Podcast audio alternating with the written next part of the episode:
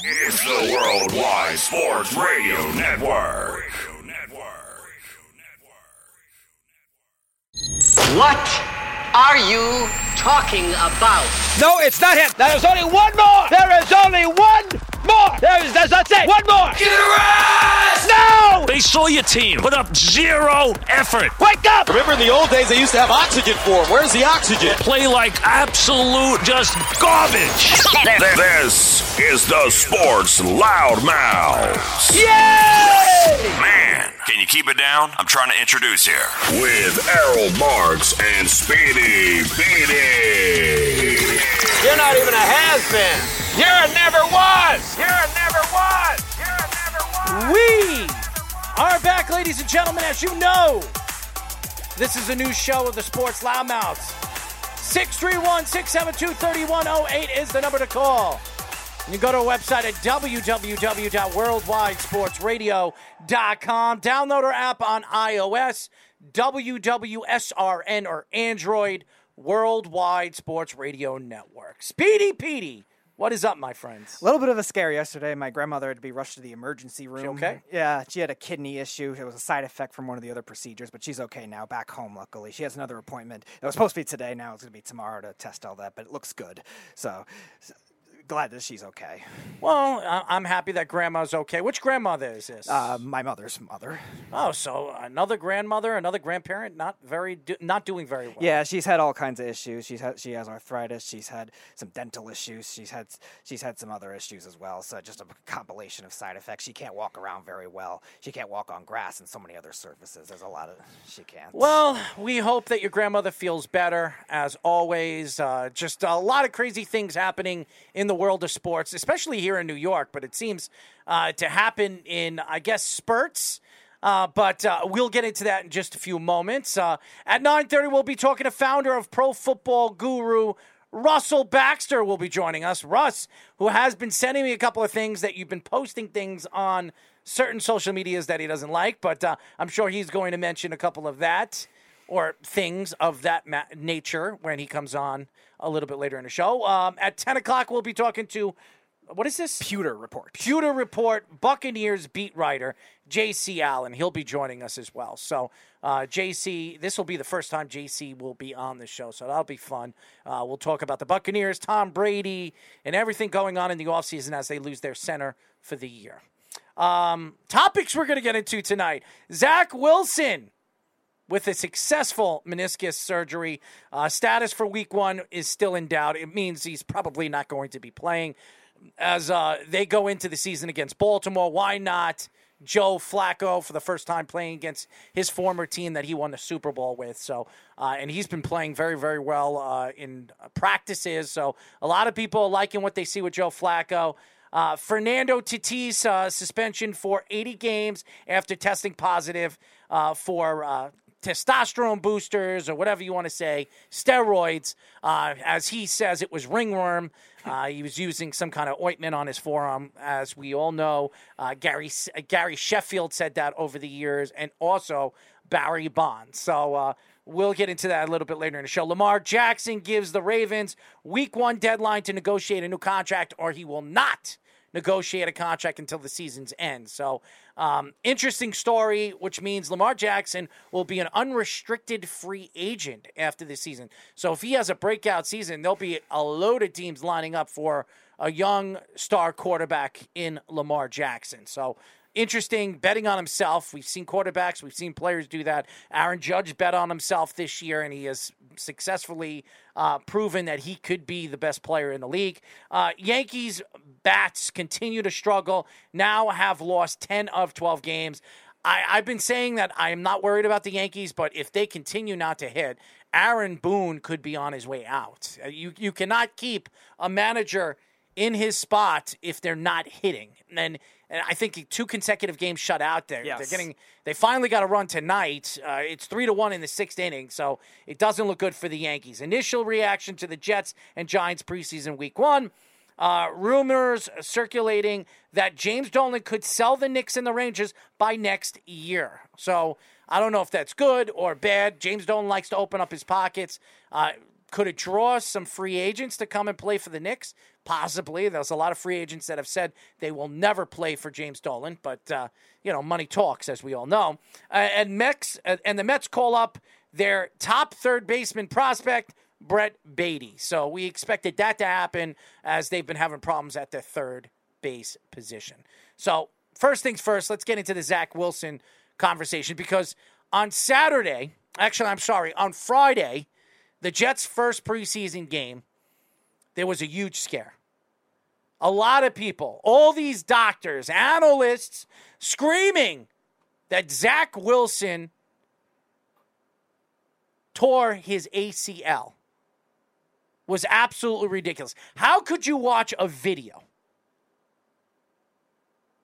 and assume that Zach Wilson tore his ACL? Now, I understand Jet fans, and I saw so many podcasts pop up on YouTube after this all happened. This is the season ending injury. This is over for the New York Jets. The Jets are done.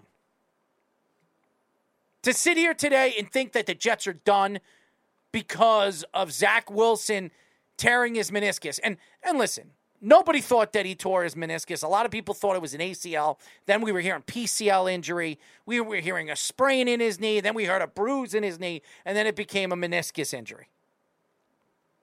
Meniscus injuries are really easy to fix now. And we have seen basketball players come back in two weeks. Now, as the New York Jets have said, as Robert Saleh has said this week, no matter how long the doctor tells him that it's going to take to fully heal, if Zach is not 100%, he will not be on the field, which could mean five to six weeks instead of four. But nevertheless, the Jets dodged a bullet. The New York Jets, who usually never dodge a bullet, they always have these problems. Carl Lawson last year, before they even they played a preseason game, they were in Green Bay. They were practicing, and and he tore his ACL. He was out for the season. They had no pass rush after giving him the money that they gave him in the offseason, expecting him to be the big star defensive lineman that they expected him to be. He got hurt. And now you look at the, the Zach Wilson injury. You see it here today, and you, you there are sighs of relief, but are there?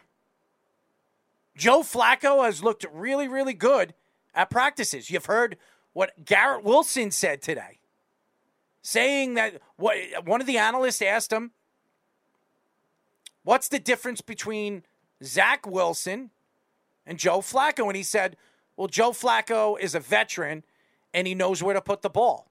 I don't have to I don't have to move anywhere. I can I can position myself and put myself in position to catch the ball and the ball is going to be right there waiting for me. What does that say about Zach Wilson? Zach Wilson is not the accurate quarterback Joe Flacco is. Now that has a lot to do with his age and being that this is his second year.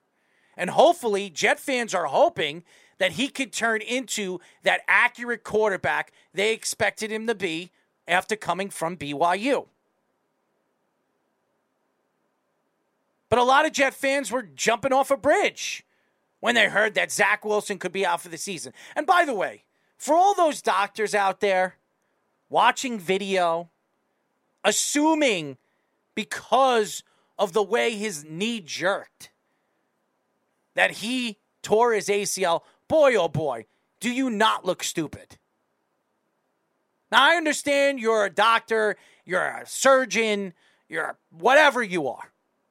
And how about the analysts that were assuming that they heard through some grapevine that Zach Wilson tore his ACL when the Jets didn't even know until the end of the game after they did all the tests? So, how would they know in the middle of the game that Zach Wilson tore his ACL. And I'm not going to mention names because I'm not going to throw anybody under the bus, even though they look damn stupid.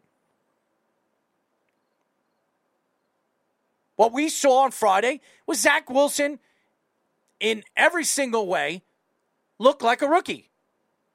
He threw an interception to a linebacker on the Eagles, first team linebacker for the Eagles. I, I don't remember who it was. Kyzir White. White. He didn't look good. He was looking at the wide receiver all the way. I think it was Conklin that he was looking at Yeah. when he threw the ball. and never took his eye off of him. You can't do that in the NFL. This is not BYU. This is not college football. This is the NFL. This is the best of the best. This is the best players at their position in the league. You can't make a mistake like that. And then the next drive, he curls out when a linebacker is blitzing him, made a great play, and instead of sliding or running out of bounds, he decides to for some for some reason in a preseason game try to jerk in and, and try to move away from a linebacker and then tears his meniscus. Where he was very, very lucky that he didn't do worse to a ligament. So I, I sit here today.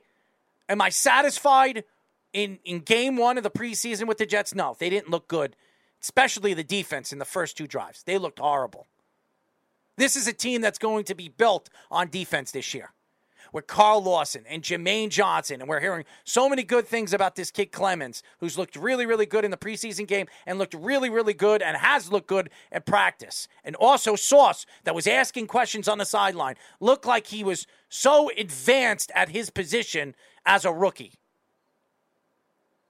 What scares me about the Jets are is that this team has not, over the years, showed up and played at their ability. That's going to be the that's going to be the question for Robert Saleh. Is Robert Saleh going to get the most out of his players this year for them to achieve even 8 wins? And that's a successful season with the way their I guess games are set up. Yeah, Especially the first 6 or 7 games of the season. four AFC North games in a row to start the season. You don't see that every day. So you sit here today. Are you happy that it's a meniscus uh, injury? I would say yes. Are you happy that it was a, success- uh, uh, uh, a successful meniscus surgery? I would say yes. But to sit here right now and just say, hey, you know what? This gives the Jets an opportunity to see what Joe Flacco is and what he could be this year. We already know what Joe Flacco is. He is a veteran quarterback. He's won a Super Bowl. We all know that the, the all the players love Joe. But we need to know what Zach Wilson is this year, and we need to know quickly what he is because if we don't find out what he is there next year, this year, we're not going to know what we can be searching when it comes to the draft next year in a quarterback friendly draft. I, I think today, as a Jet fan, you could sit here, you could sit here and, and sigh and, and, and, and honestly say that there is some kind of relief that Zach Wilson will have a season this year. Because as a Jet fan, and I am a Jet fan, and I'm a realist, I want to see what Zach Wilson is. Because, Speedy, if I don't know what Zach Wilson is this year, I don't think we'll ever know.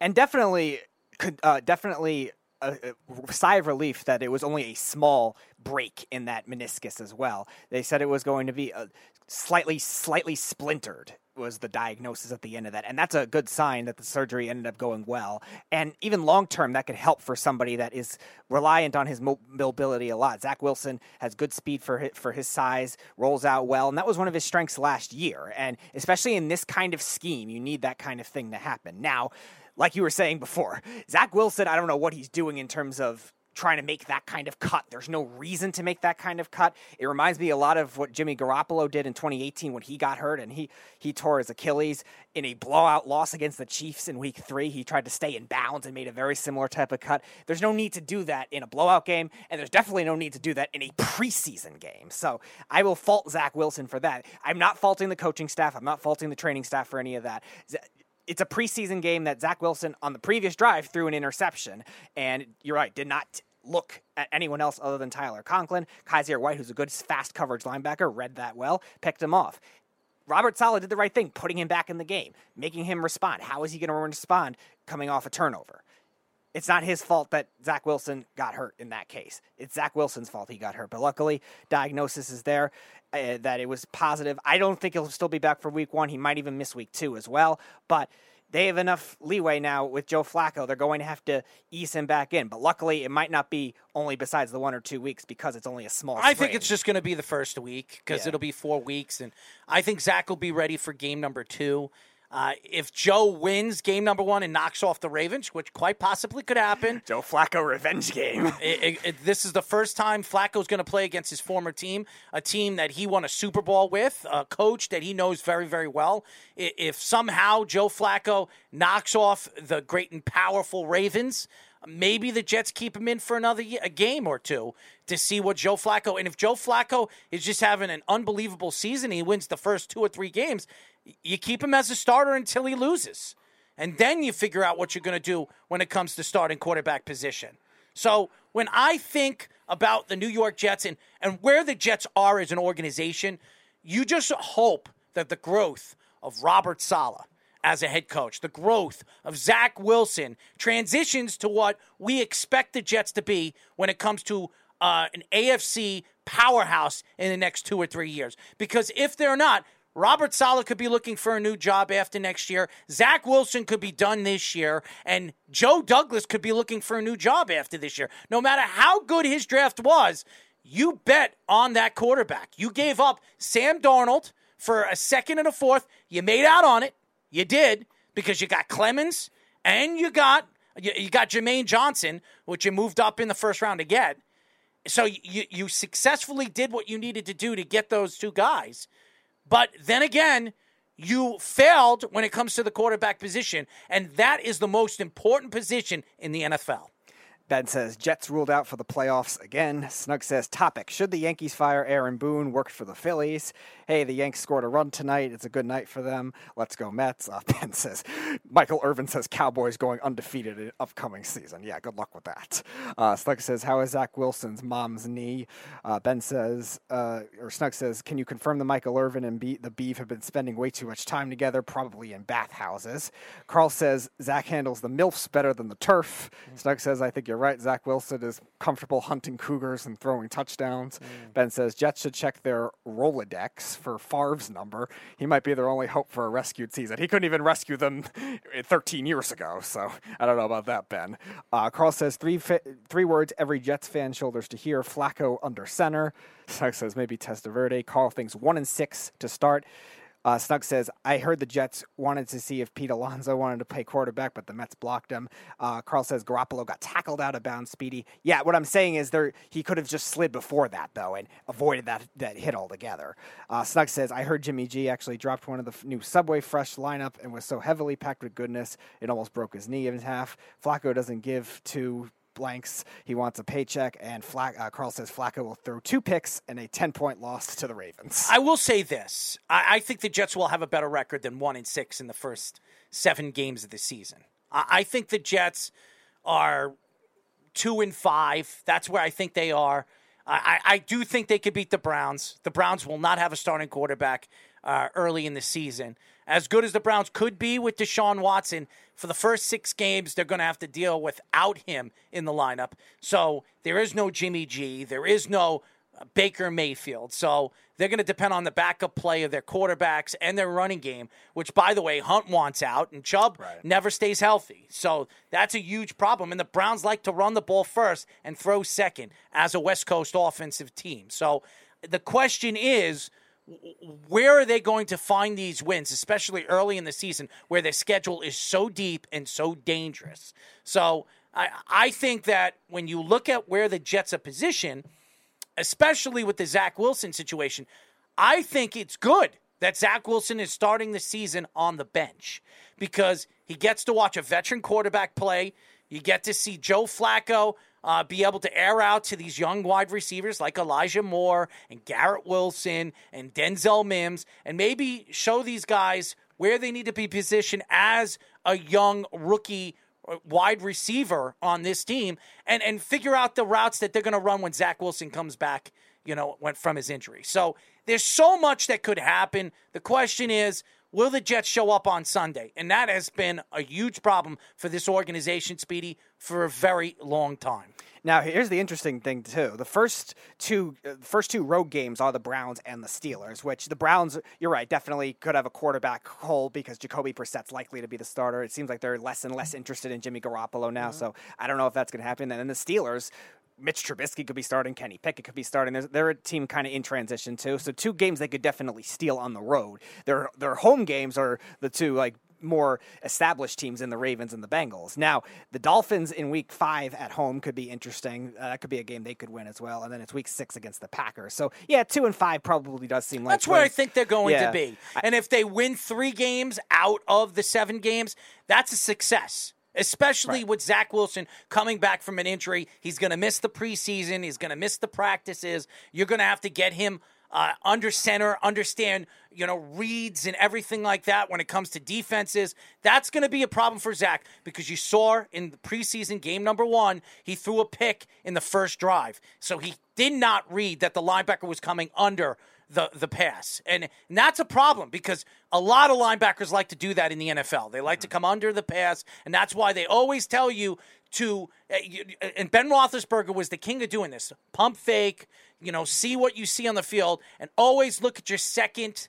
You know, your second priority Reads, throw, yeah. you know, your second read. So he did not look at his second read, and that's why he got caught, and that's why it was intercepted. Mm-hmm. a lot of the linebackers now too, and even safeties look at not necessarily looking at the quarterback's eyes the whole time too, but also their point of release as well, where the ball is going too, and they can read that as well. So Zach Wilson has to do a better job at not just trying to even sta- stand in one spot either, which he was rolling out a little bit on that interception too, but still that can't be something he has Let, let's do. go through the first seven games. Yeah. Let's say they lose against the Ravens, Uh-huh. okay? And, and maybe they win because they're playing a home game against the Ravens. Maybe they surprise everybody and they beat the Ravens. But I'm going to say they're going to lose that game. Okay. They beat the Browns. Okay, they go to Chicago, they go to Cleveland and they beat the Browns. They lose against the Bengals at home, so that's two games at home that they lost. All right. They go to Pittsburgh. They beat Pittsburgh Mm-hmm. because Mitchell Trubisky, even though he's looked really good so far in practices and preseason, he is starting. Everything that we've heard, Yes. he is starting. It doesn't matter what Kenny Pickett does in the preseason games; they're going to start Mitchell Trubisky. So they could beat Pittsburgh. So let's say the Jets win that game. So they're two and two. They go back home. They haven't won a home game, and they play the Dolphins. I think the Jets could beat the Dolphins. I do. The Dolphins. What scares me about the Dolphins is their offensive line. Mm-hmm. They do not have a good offensive line. The Jets are supposedly supposed to have a very good defensive line. And with Quinnen Williams trying to get that big contract in the offseason, Carl Lawson coming back from injury, a lot to prove, Jermaine Johnson and Rankins and all these guys, all these different guys that they brought in in the offseason. You know what I'm talking about. And uh, Alexander and all these guys. I expect the Jets to rain fire on this Dolphins team.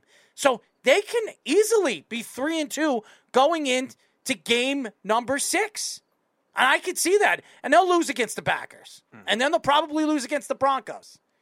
And So- that's so where everything starts three and pour. four. You're thinking three and four the first seven games. Yeah, why not? It, right. it could happen. It's possible. I don't think they'll win both of the Browns or Steelers. I think they'll lose one of those games. But yeah, two and five is what I'm thinking in that realm too. I think they do steal one of those games depending on the situation because the Browns are very talented. They might be able to win with the running game. The Jets' run defense will still. We'll see if they're able to adjust because they were really bad last year too. And the Steelers, who knows? They might win with their defense too. But I could definitely, I definitely agree with you. I think they'll beat the Dolphins for sure because that interior offensive line, especially for Miami, is horrible right now. And I, I think Sauce, obviously bringing in a guy like Tyreek Hill, is going to be able to defend and, and, and keep Tyreek Hill at least under 100 yards and maybe not scoring a touchdown. Because uh, Tyreek Hill is a great player. He's an offensive guru, and we've seen what he does on the field. He's like a flea, okay? That's what he is. And, and he's a pest on the field. But that's why they made that move for Sauce. That's why they drafted Sauce at number four, because they need a shutdown corner to shut down the top wide receiver on the other team. But uh, again, they have a lot of weapons, Miami, so they could be very, very dangerous. But I, I do believe that when you look at this schedule, as hard as the schedule may be, I, I still question the Browns. I don't know where their quarterback is. I don't know what they're going to be as a running team this year. Are they going to be able to run against the Jets this year? Now that sh- now, now with Alexander there and with the the pass rushers that the Jets have on the corners, Carl Lawson and obviously Jermaine Johnson and, and, and Clemons that they they brought in in the draft, who looks really really good. Are they going to be able to run against the Jets? The the Jets were one of the worst run stopping teams in the league last year. They were one of the worst. I think they were the worst. They were, I think, the third worst last year. Okay, and now you look at the you look at the Jets this year. They absolutely upgraded on that defensive line. And Rankins will look better. I can't see the rank, Rankins looking as bad as he did last year. Quinnen Williams is going to be a lot better. He's fighting for a contract this year. He wants to be paid $100 million. He wants to be paid Aaron Donald money. So, and and by the way, everything that I've heard, and I don't know if anybody's playing Jets One, uh, watching Jets One Drive, uh, everything that we heard from Laken Tomlinson is that Quinn Williams could even be better than Aaron Donald. Now, that- that's coming from a guy that's played Aaron Donald twice a year in the same division. Okay? So I, I don't know if that's going to happen. I, I don't know, but uh, you're getting you're getting that compliment from Laken Tomlinson. That that says a lot about who you are as a player in Quinnen Williams. So we'll see what Quinnen Williams could do this year as a top defensive lineman in this league. He, he's going to want big money. Well, you're going to need at least 13 sacks. I want to see hmm. 13 sacks. I want to see a dominant Quinnen Williams in the middle, shutting down running games. That's what I want to see because if Quinnen could do that and do the things that we expected him to do coming from Alabama, which he's had glimpses of that stardom, that type of player, if he could do it this year, he's going to get that money in the offseason. If not from the Jets, somebody else. Mm-hmm. So it, it- I, I want to see this Jets defense show up this year. It- this I I look at the Jets. There's a lot of upgrades on the offensive side of the ball. Garrett Wilson, definitely an upgrade. Elijah Moore, if he could stay healthy, an upgrade. You have Denzel Mims, who looks really, really good. A lot of people are saying he looks as good as anybody on the field in practices, but those are practices. Corey Davis, we know who he is. Conklin looked really, really good in the preseason game. Everybody says that he he might even start over Uzomah. Uh, Uzomah. Better blocker. Makes sense. And he, he looks like he's everybody's favorite target on the field because he's fast, he's big, and he can catch the ball. I mean, the Jets have weapons this year. Breece Hall. Michael Carter looked really good in the preseason game as well. This should be a fun offensive team this year. Are they going to be high flying? Are they going to score 21, 30 points a game? I can't see it. No. But I could see them score 17 points a game and win with your defense. They've done it with Rex Ryan. We've done it. We've seen it in so many different years. But they're going to have to do it with their defense. More interceptions. They were one of the worst teams in the NFL intercepting the ball. Yeah. Their secondary, especially, was very bad in the second half, too. The Jets' pass defense was top 10 in the first half, but not in the second half. They really fell apart. Uh, before we go to break, uh, Carl says no red zone channel coverage of that game. Snug says, I think Zach Wilson should try a punt fake. It would blow the defense's mind. Boom. Carl says Trubisky looks good. Oxymoron. Snug says, "Be careful what, before you know it. The Jets will be seven and zero to start." Uh, wow. Carl says, "Wow, Speedy." When it says went over the Dolphins for sure. I'll come back to you on the bet, Carl. It's uh, too early to tell. A week five game. Uh, Snug says Hawaiian Tebow is going to go wild this season. Uh, with 7,000 yards, 72 touchdowns, zero picks. Carl says, let's pump the brakes, Tomlinson. Uh, Snug says the Jets will give up zero points this year, a new record, but the Jets will end up 0 17 and end up missing the playoffs. Carl says, Mims, please, no way. And Snug says, Zach Wilson's taste in Cougars upgrade. What does he mean, Mims, please? No way. I guess he doesn't believe in Mims coming back. I. He looks pretty good. Everything that I've read, he looks pretty damn good. Uh, when we come back, ladies and gentlemen, we'll be talking to founder of Pro Football Guru, Russell Baxter, here on the Sports Loudmouths. You're, you're, you're listening to the Worldwide Sports Radio Network. This is the Sports Loudmouths.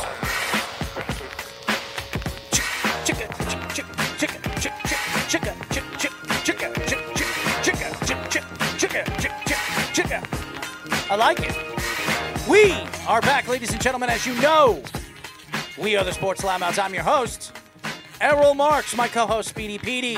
631 672 3108 is the number to call. Go to our website at www.worldwidesportsradio.com. Download our app on iOS, WWSRN, or Android, Worldwide Sports Radio Network. We are waiting for Russ. He's about to come in. There he is. And we have him back and ready to go. Russ, are you ready, bud? I know you are. I'm ready. I'm just uh, having a little volume control here. So, such is life. Oh, that's damn sure, especially on this show. Uh, we are now talking to founder of Pro Football Guru, Russell Baxter. Russ, what's going on, man?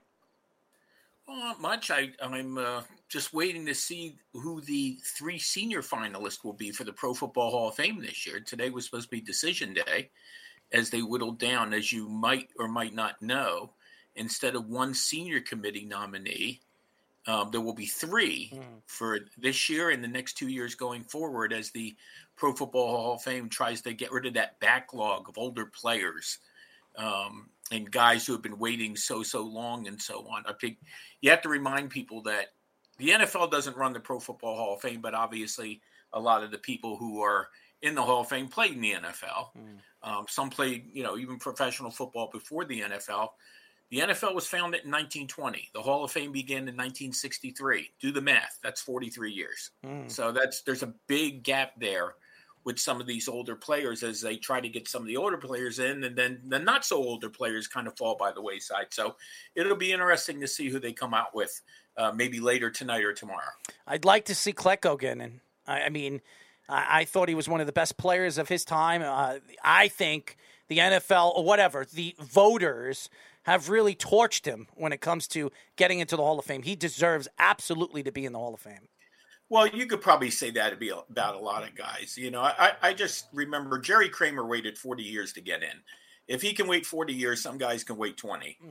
So, and the guys who we're talking about here are the 25. Uh, right off the top of my head, I don't know if Joe made the final 12 this year. Hmm.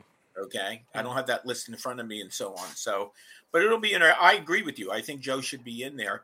And a guy who probably made a case for him went in this year, and that's Richard Seymour mm-hmm. because Richard Seymour was a guy who could play interior, exterior, 3 4, 4 3. Belichick even lined him up in the backfield at times. Um, but to your point, Joe Klecko is a Pro Bowler at three different positions. But I've written about Joe Klecko many times on the, you know, omissions list and so on. I'd, I'd, I'd like to see him get in. And I think eventually he will. I mean, you know, it'll be the next three years with the senior committee, Errol, but who knows what the rules are going to be going forward. Remember, there's a new Hall of Fame president now. David Baker is not there anymore. Right.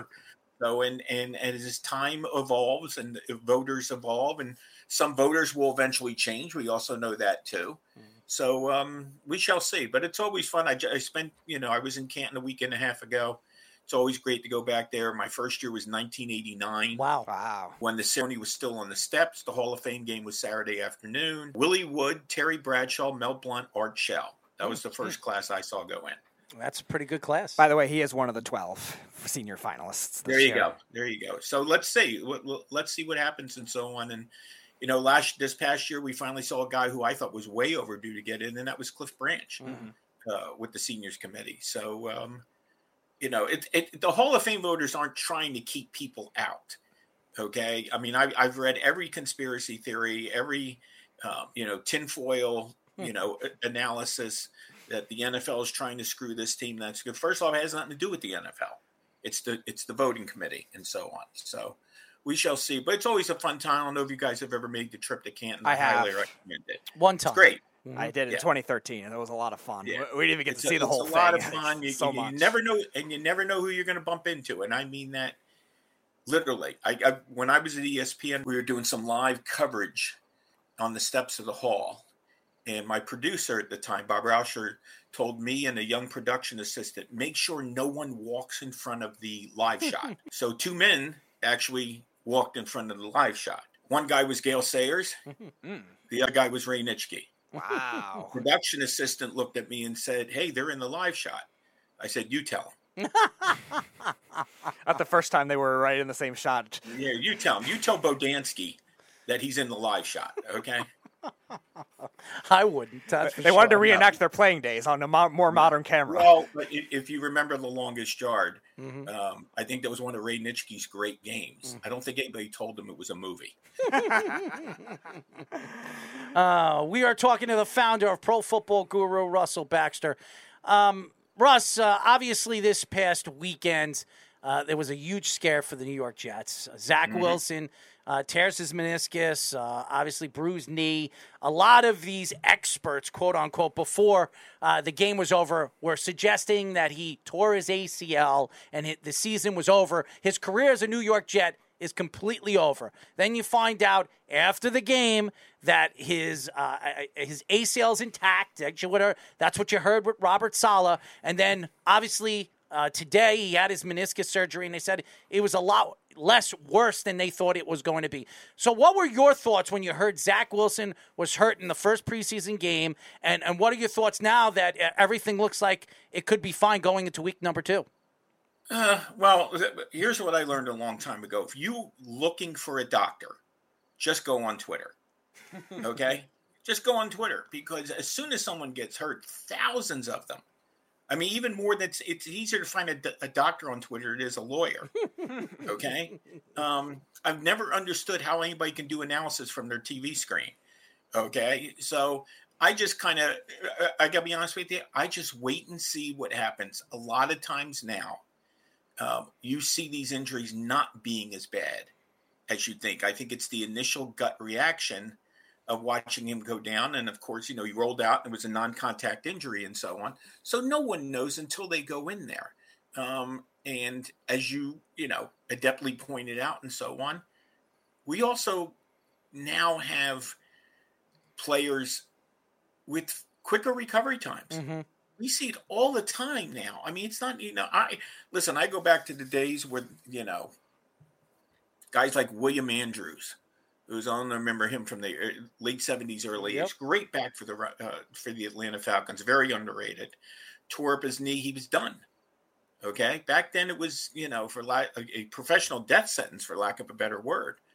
Now it, you go in and it's like getting you know, you know, getting a part removed, uh, you know, on your washing machine or something like that. Now the recovery time is a whole different thing. The confidence of being on that knee, I, I think we're seeing that a little right now with Devin Bush of the Pittsburgh Steelers um, who's getting a lot of criticism because now we're getting to the point where it's two years removed from his knee surgery. Has he lost this confidence? Has he lost this step? Only the individual knows, and so on. But honestly, I heard it, I saw it, I just waited.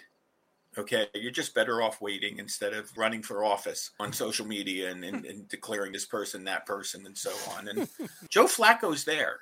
Joe, Fla- you know, having Joe Flacco around who is, you know, obviously now in the twilight of his career. You know, him and Matt Ryan were both first round picks in 2008. Joe Flacco, strong arm quarterback, can still play this game. If they had to go with him for a couple of weeks, you go with him. I mean, it's a long season, you know, and and uh, we shall see. I, mean, I, I like the direction the Jets are headed in. Um, you know, I did some bold predictions early in the year, and and for me, uh, I think I think they win some divisional games this year. I think that would be a step in the right direction. As we know, they were, you know, 0 and 6 the last two years in the division. Okay, so you got to crawl before you walk. So let's, you know, let's maybe steal one from the Dolphins. Maybe let's, you know, finally beat the Patriots. I, you know, they haven't they haven't beaten the Patriots. Well, who's? I mean, you got to go back six or seven years. Yeah, It's the, been about the game where Matthew yeah. Slater botched the coin toss was the Right. last one for the Yeah. Jets. I mean, you have to, I mean, you have to get that. well, I don't think they've won. I don't think they've won in New England since the 2010 playoffs. Mm. Crawl before you walk. as a Jet fan, you could say it backwards, you could say it frontwards. It doesn't really matter. It always seems to happen and reach to the middle. So we all know about Well- walking and crawling and failing. I mean, so just when Well, you walk, just make sure you line- don't. The bottom line is they uh, they have the longest playoff drought in the league. They haven't been there since the AFC Championship game when they lost to Pittsburgh. That's a long time in this league. Um, you know, where where we saw a year ago, three teams go from last place to the playoffs, and one of them to the Super Bowl. Okay, we are regular. By the way, go back the last nine or ten years, especially in the NFC. we are regularly seeing a team come off a losing season. I'm going to write about this in, in, a week or so. Coming off a losing season and wind up in the Super Bowl. Mm. Okay, I mean, we, you know, we saw it last year with Cincinnati. The year before that, we saw it with Tampa Bay. Uh, we the Eagles went from seven to nine to Super Bowl champions. Right.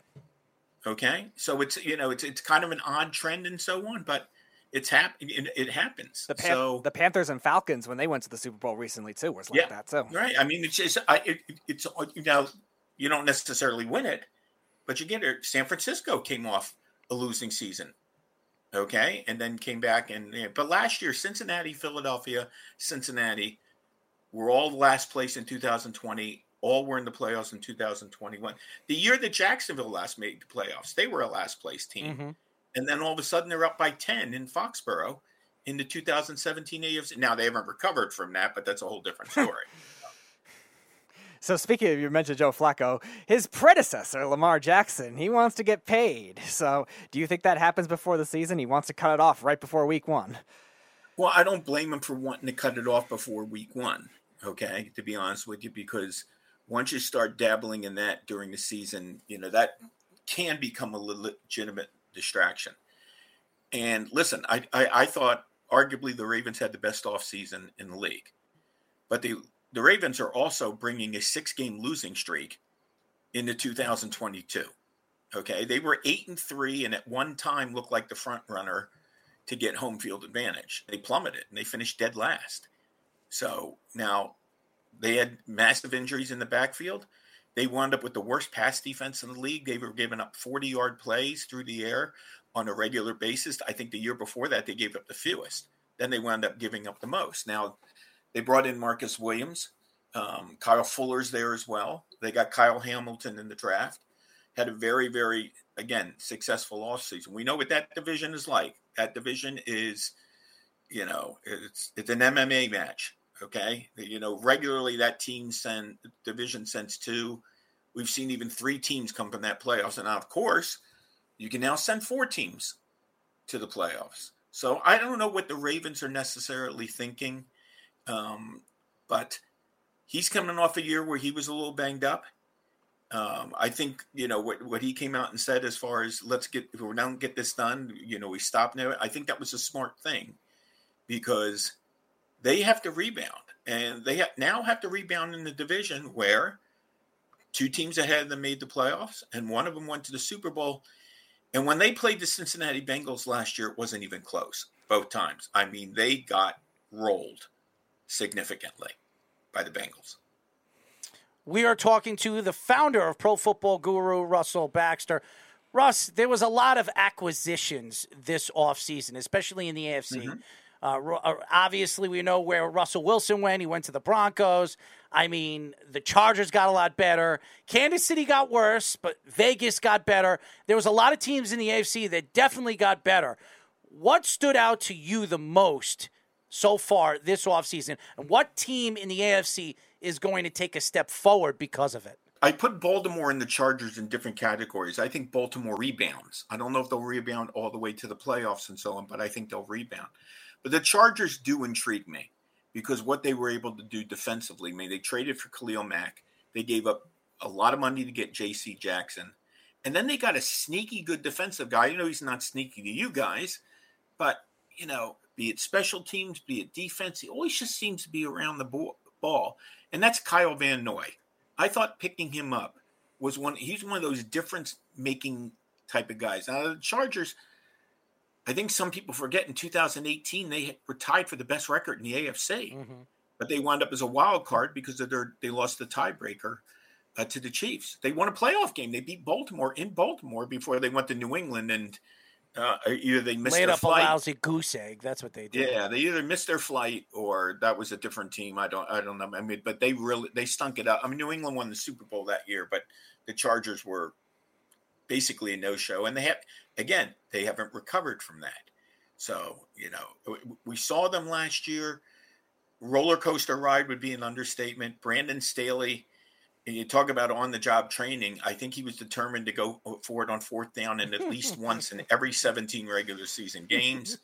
I think I I understood it but I didn't agree with all of it. I think he, he, he maybe got a little too clever, but you know, they did not necessarily play last year, guys, complimentary football. Okay. I, I remember they, would they beat the Browns 47 42? Yeah, that was a Okay. wild game. But you know, they, they, they, they lost the game to Minnesota at home. That proved to be costly. They, they lost the game to New England, where again, they were erratic. Um, they looked like they had the Chiefs uh, I think on a Thursday night, and then Travis Kelce decided to run around them, through them, and over them. So very hard to very hard team to figure out. Justin Herbert, we know what he can do offensively. They have a lot of people, but as much as you hear, and I hear this from other people, our other brethren, this is not an offensive league. This championship will still be decided by defense.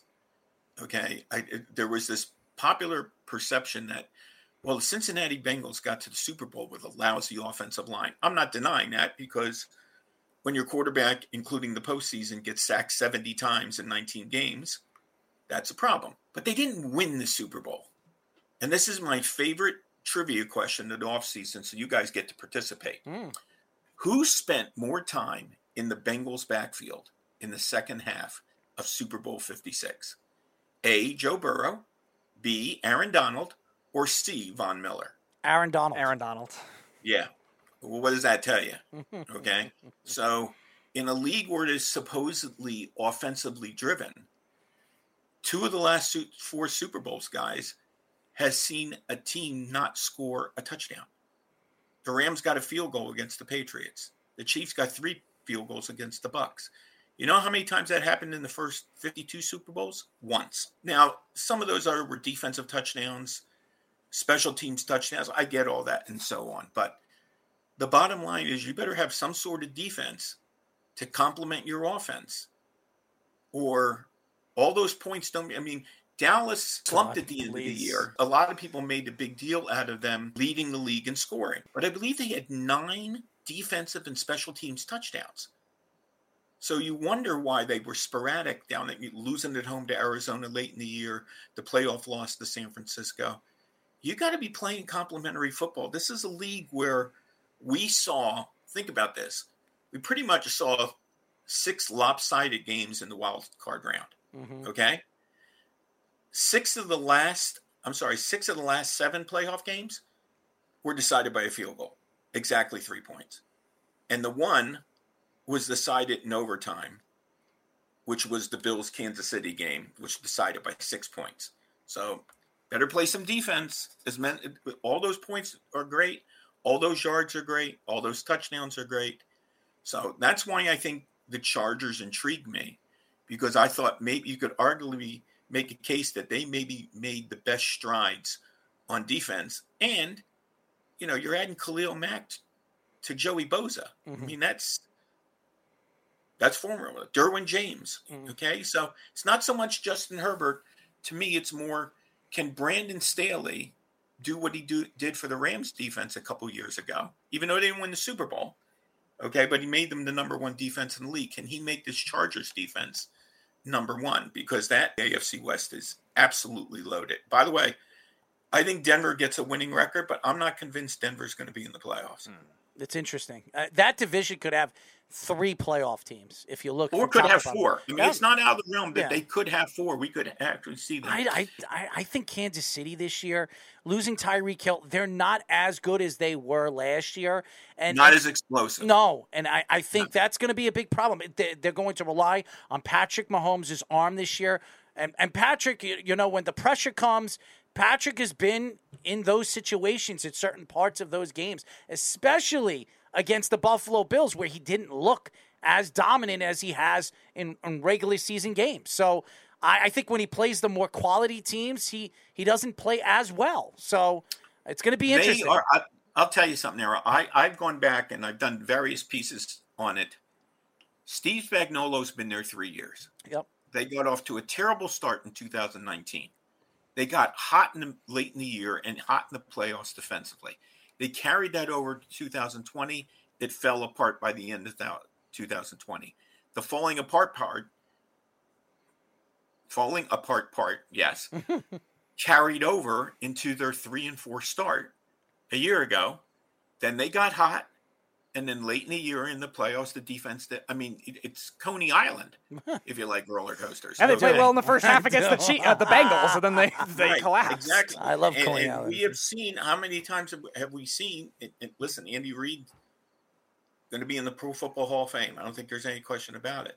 But Andy Reid has had his share of blown big leads in playoff games. He's blown an 18 point lead or more three times in the postseason, twice at home while he's with the Chiefs. Remember the Marcus Mariota game? What about the Couple Colts one? Wasn't ago? what about the Colts one too? Wasn't that at home? The or- Colts, yes. Were Yeah, they but that was at that was at Indy. Okay, all right. Right. So I mean, you know, that's that's something that- that's definitely Well, he something. to surprised the Browns. You're right about you're right about Mahomes. Yeah. I thought last year he pressed Yep. because of that defense, Mm-hmm. and you know, turnovers are turn. Listen, turn. This is a league now defensively, where you it's hard to find a team that really stops another team. But if they take away the ball, that's about as close. It, it, it's more takeaway driven. I mean, uh, you you probably have to go back to Denver in 2015 and Seattle in 2013, where you had a team that actually could stop people and didn't. Now the 2013 Seahawks had a pass rush, they had the takeaways, and they had the yardage. Um, as far as stifling, that's one of the all-time great defense. I mean, it's not the 2000 Ravens, okay, which is, I mean, I, I, I've thrown this out. Chris Berman and I used to talk about this a lot. The Ravens in 2000, think about this. Think about what we see now. They played 20 games, including the playoffs. Okay? They gave up 188 points in 20 games. Wow. I I mean, we're not that far mo- removed from ru- rule changes.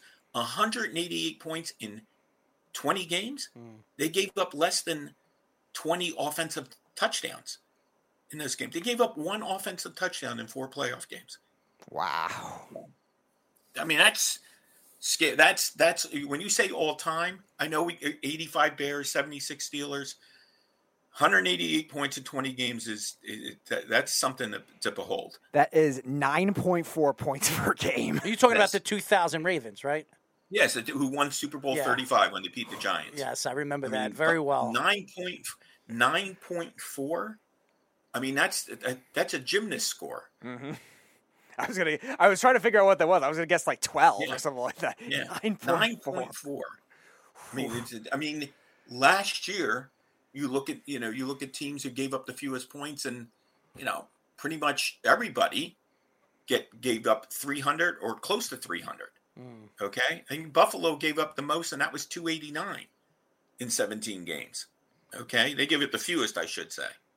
I mean, we, we see teams now give up 500 points in a season. It's crazy. Well, the Jets being one of them last Yeah. year. I I think the Saints did that once, and it was like unheard of to thought of. Now there's like three teams doing it every year. I, I remember last year the Jets had that lead against the Buccaneers, and I, I for sure thought that that was going to be a win for the Jets. And then all of a sudden, Tom Brady throws to a no-name wide receiver that you never heard of. He's like a fifth. After, yeah, like Grayson something. after yeah. Antonio Brown, you know, undresses himself and walks off the field with his two thumbs up to the Jet fans. I mean, I, I remember that game very, very well, and somehow the Buccaneers win that game. But I'm not surprised it was the Jets. And, and as a Jet fan, and a lot of fellow Jet fans out there, probably just wanted to throw up because Tom Brady did it again against them. So Well, uh, you know, Uh, it's safe to say that some people lost their shirt. game. Uh, some people lost their shirt, lost their pads, and then eventually lost his virginity.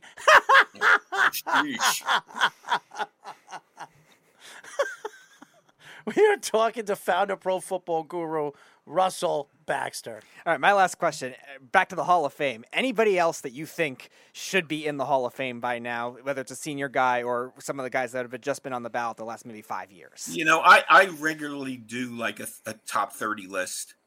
And I, the last one I did was a year and a half ago. And I have to redo the list because five guys actually got in. That uh, five of the thir- you know, it has nothing to do with me. Cliff Branch was one. Um, LeRoy Butler was one. Um, Tony Boselli was one. And I can't think of the fifth one right off the top of my head. That, like again, there's uh, Randy Gradishar, Chuck Howley, Clay Matthews, you know, just some Roger Craig, uh, Roman Gabriel. Um, there's so many guys from so many different eras, you know. And again, I'm gonna depending on what Darrelle happens- Revis on that? Is he? He's one of the new ones this year. Yeah, he should. Yeah, be well, yeah, ballot. he's not. Yeah, Revis isn't. I only did this one, guys. who Oh, were gotcha, qualified, gotcha, gotcha. Okay. Yeah. Now I know when I redo the list that I know Devin Hester's going to be on there Yes, because I thought absolutely, he was a first ballot. It, you know what's very unusual about the Hall of Fame this year? Um, nobody was first ballot. Yeah. Nobody was first ballot. Okay, Dick Vermeil's a coach that, so he's been waiting for a while. Art McNally, that's a contributor thing, so that's not necessarily a ballot thing. And Cliff Branch was on the seniors committee.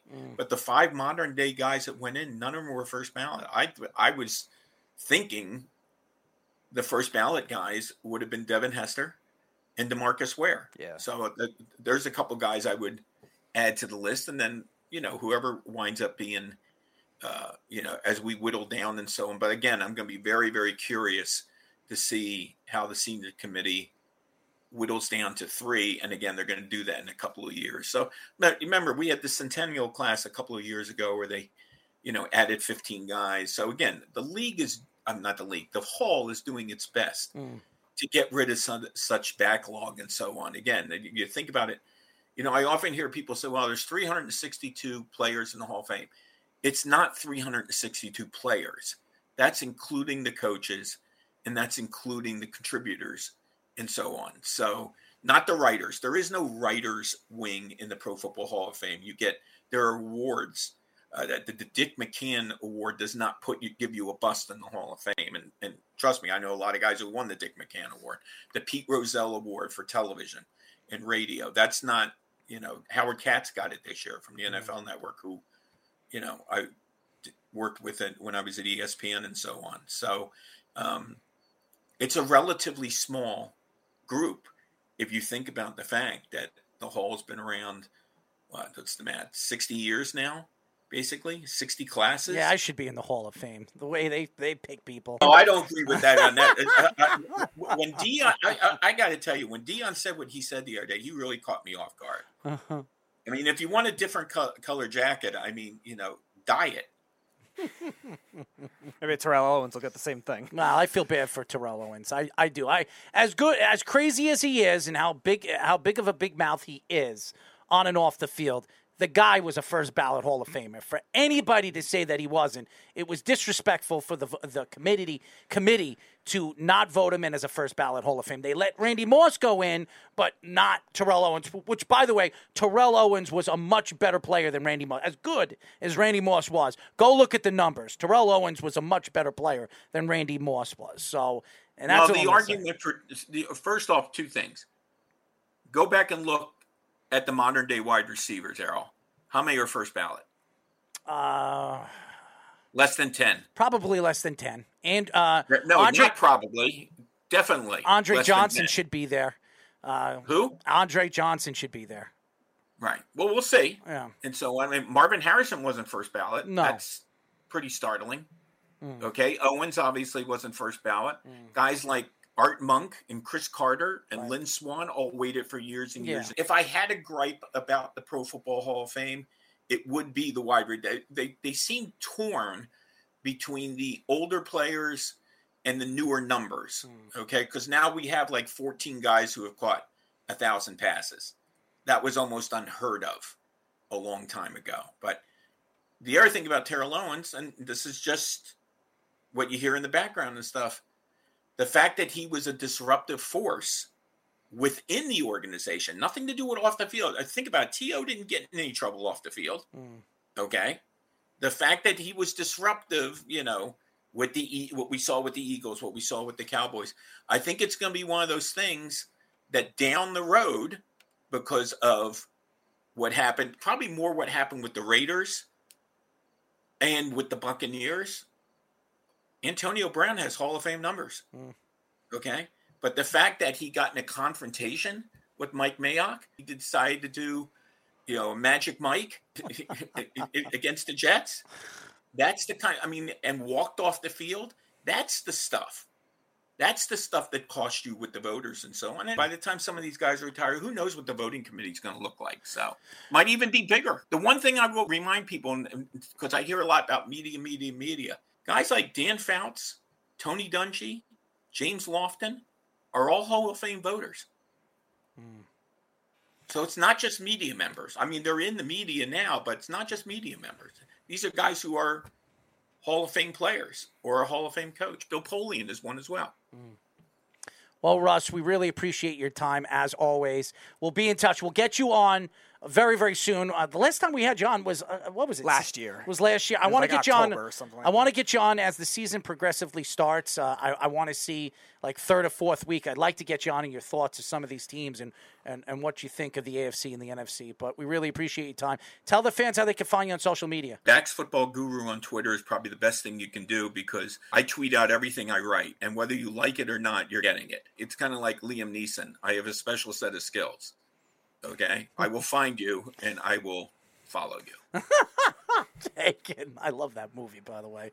I, I watch every time it's on TV. I watch Taken One, Taken Two, Taken Three. I, I love the movies. I'm waiting for Taken Four to come out, but uh, his wife is gone, so I doubt he's making another one. But uh, again, we really appreciate you joining us, and we'll talk to you soon, Russ. You guys have a great night. Thanks. A lot of fun. Absolutely. Russell Baxter, ladies and gentlemen, the founder of Pro Football Guru.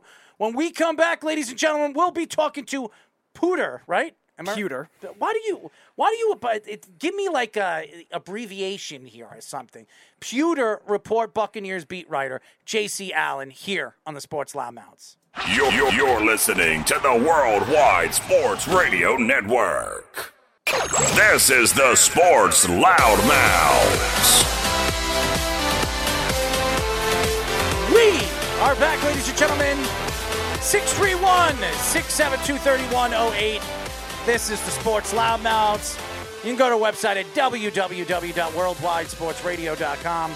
Download our app on iOS, WWSRN or Android, Worldwide Sports Radio Network. Ah, what a, what an awesome, awesome interview by Pro Football Guru Russell Baxter. I love Russ. Russ, me and Russ have known each other for a very long time. I was introduced by Mark Everett Kelly to Russ, and we've been friends ever since. Uh, I definitely. Uh, we go back and forth. He hits me up on instant messenger all the time. He worked for ESPN. Really, really smart guy. If- guys, you got to read his stories. His his stories are fantastic. They're really, really good stories. Uh, but our second guest is the first time he's been on our show. Very happy to have him on. We are now talking to Pewter Report Buccaneers beat writer JC Allen. JC, what's going on, man? How you doing, guys? How's everything going tonight? We are good. We we would like to apologize for leaving you hanging for the last couple of minutes. well, you know, we like to be on time and we want to make sure that our guests are happy. Uh, hopefully, you're not ready to jump off a plank because, as a Yankee fan, I'm about to. So, uh, I mean, I, many? I think you got a little more cause for concern. I'm a Red Sox fan, so uh, you guys are in a little better position than we are right now. Yeah, well, not the way they're playing. I mean, they've scored one run in three games. I, I mean, they've been absolutely horrible for a team that was the best team in baseball going into the second half. Uh, just absolute horrible play by the New York Yankees. But how are you doing? How are you feeling? Uh, obviously, we haven't had you on the show, uh, but how are you and your family doing with the COVID 19 situation? Uh, we're good. It, it hit the home a few times, Mm. but nothing we couldn't get through. So you know, just kind of we're down in Florida, so it doesn't really exist down here. That's right. so you know, Well, to, after all the stuff that's going on here, and now people are suing and you know forcing people to get vaccination. I think it was a North Shore uh, North Shore Hospital was sued for 10.5 million, and and the people won. So anybody that was fired from their job got twenty five thousand dollars and can be rehired by North Shore, and anybody that took was forced to take the vaccination will get three thousand dollars for their taking the vaccine. It's crazy. It's crazy what's going on and how many different things that could happen in the future because of these vaccinations. So I don't want to get into it. No politics here. We're here to talk sports. But uh, why don't we get into it? Um, in the offseason, everybody thought Tom Brady's career was over. He retired. Uh, he goes and watches Cristiano Ronaldo, uh, a, a soccer player, one night, and then all of a sudden, within 24 hours, you you hear that he's coming back. Uh, he's coming out of retirement, and and, and it, this is a completely different look Buccaneers team that it would have been. So, what was the reason, in your opinion, on why Tom Brady decided to retire and then all of a sudden come back as fast as he did? 40 days as a stay-at-home dad, right? no, no, but uh, you know the competition was there. I think he was sour with the way that the season ended, um, and kind of made a rash decision. Everyone was kind of pressuring, "What is he going to do? What are you going to retire? This and that." Um, and then it kind of leaked out that he was going to retire after time away from the from you know the organization for football time to self-reflect he realized hey i've got still got that competitive spirit you know probably should have been the mvp award winner last year with the things that did with the numbers he put up um, and i think that you know just having that desire to come back and compete and, and, and finish things on a different level different note um, kind of overruled everything overruled the decisions that to walk away he, he's always said he wanted to play to 45 just turned 45 and I think you know that was a, a, big draw as well. You know, I'm going to play to 45. I'm going to play to 45, and uh, so he came back. Uh, and the reason why he came back so quickly was because free agency was about to start, and he didn't want to unretire. He, he said in a, in a press conference um, after he unretired, "I would have loved to unretire in June or July, but I needed to make a decision to let them know what their plans are. He wasn't going to come back to a team that was depleted of talent because people weren't going to stay. Um, so he, he, told them on the eve of free agency. First call was to Ryan Jensen, who's now out with an injury for an unex- undetermined uh, time, a period of time. Mm-hmm. Um, and then after that, it was all right. Everybody, Tom's back. Let's go. Get on board. And you know, you saw the kind of trickle effect of not only guys re-signing, but you know, signings like a Russell Gage, and then obviously you know, most recently Julio Jones, Kyle Rudolph, Carl Nassib, you know, so Akiem Hicks was another one. Mm-hmm. So uh, when you have the GOAT, everyone wants to play with them and they'll take a little bit less money to do so. And uh, that was part of the reason why he needed to make that decision so soon. So. So obviously, this is the last year of his contract, and there's a lot of speculation of last or last offseason he was going to go to the Niners. Then we heard the Dolphins stuff with him them tampering to get him this offseason. Do you see him uh, leaving Tampa after this year and retiring, or do you think maybe he could even stay one more year, maybe on a franchise tag? Uh, well, there's a prohibit prohibits in his contract that he can't be franchise tagged. So. Okay if he does want to play this year, those opportunities are available. The Dolphins, I think, was more about an ownership deal. I know there was rumors floating around that you know him and Sean Payton were going to go down there and play together, and that was part of the tampering. But I think that was more of an ownership deal that he was approached with an opportunity. But the Dolphins wanted him. I mean, they talked to him when he was still a Patriot in 2019 and continued through 2020 and through 2021. So I'm not necessarily sure that's a that's a spot he would go. You look at the team constructed; it's a little bit better. The offensive line is not well. Uh, we, we just saw that when they played the Bucks. So I mean, obviously the wide receivers there, the defense is pretty damn solid. Um, they've got a good tight end, good running backs. Uh, it's a different system though. Uh, same thing with San Francisco. I don't know if that that system, that West Coast offense, that run first system, kind of fits what Tom Brady does best. So. You know, Florio is out there saying all these things, and he was right about some of it. But I, I don't. I think this is his last year. I think he walks away um, and does goes into that TV role where he's got a, like a three hundred and thirty five million dollar contract waiting for him over the next 10 years. So I think that's the next step. Gives him the ability to do more things off the field with his production companies. Obviously, he's heavily involved with the Brady brand, Autograph um, is another one of his companies. So he's got a lot going on behind the scenes other than just playing football this year.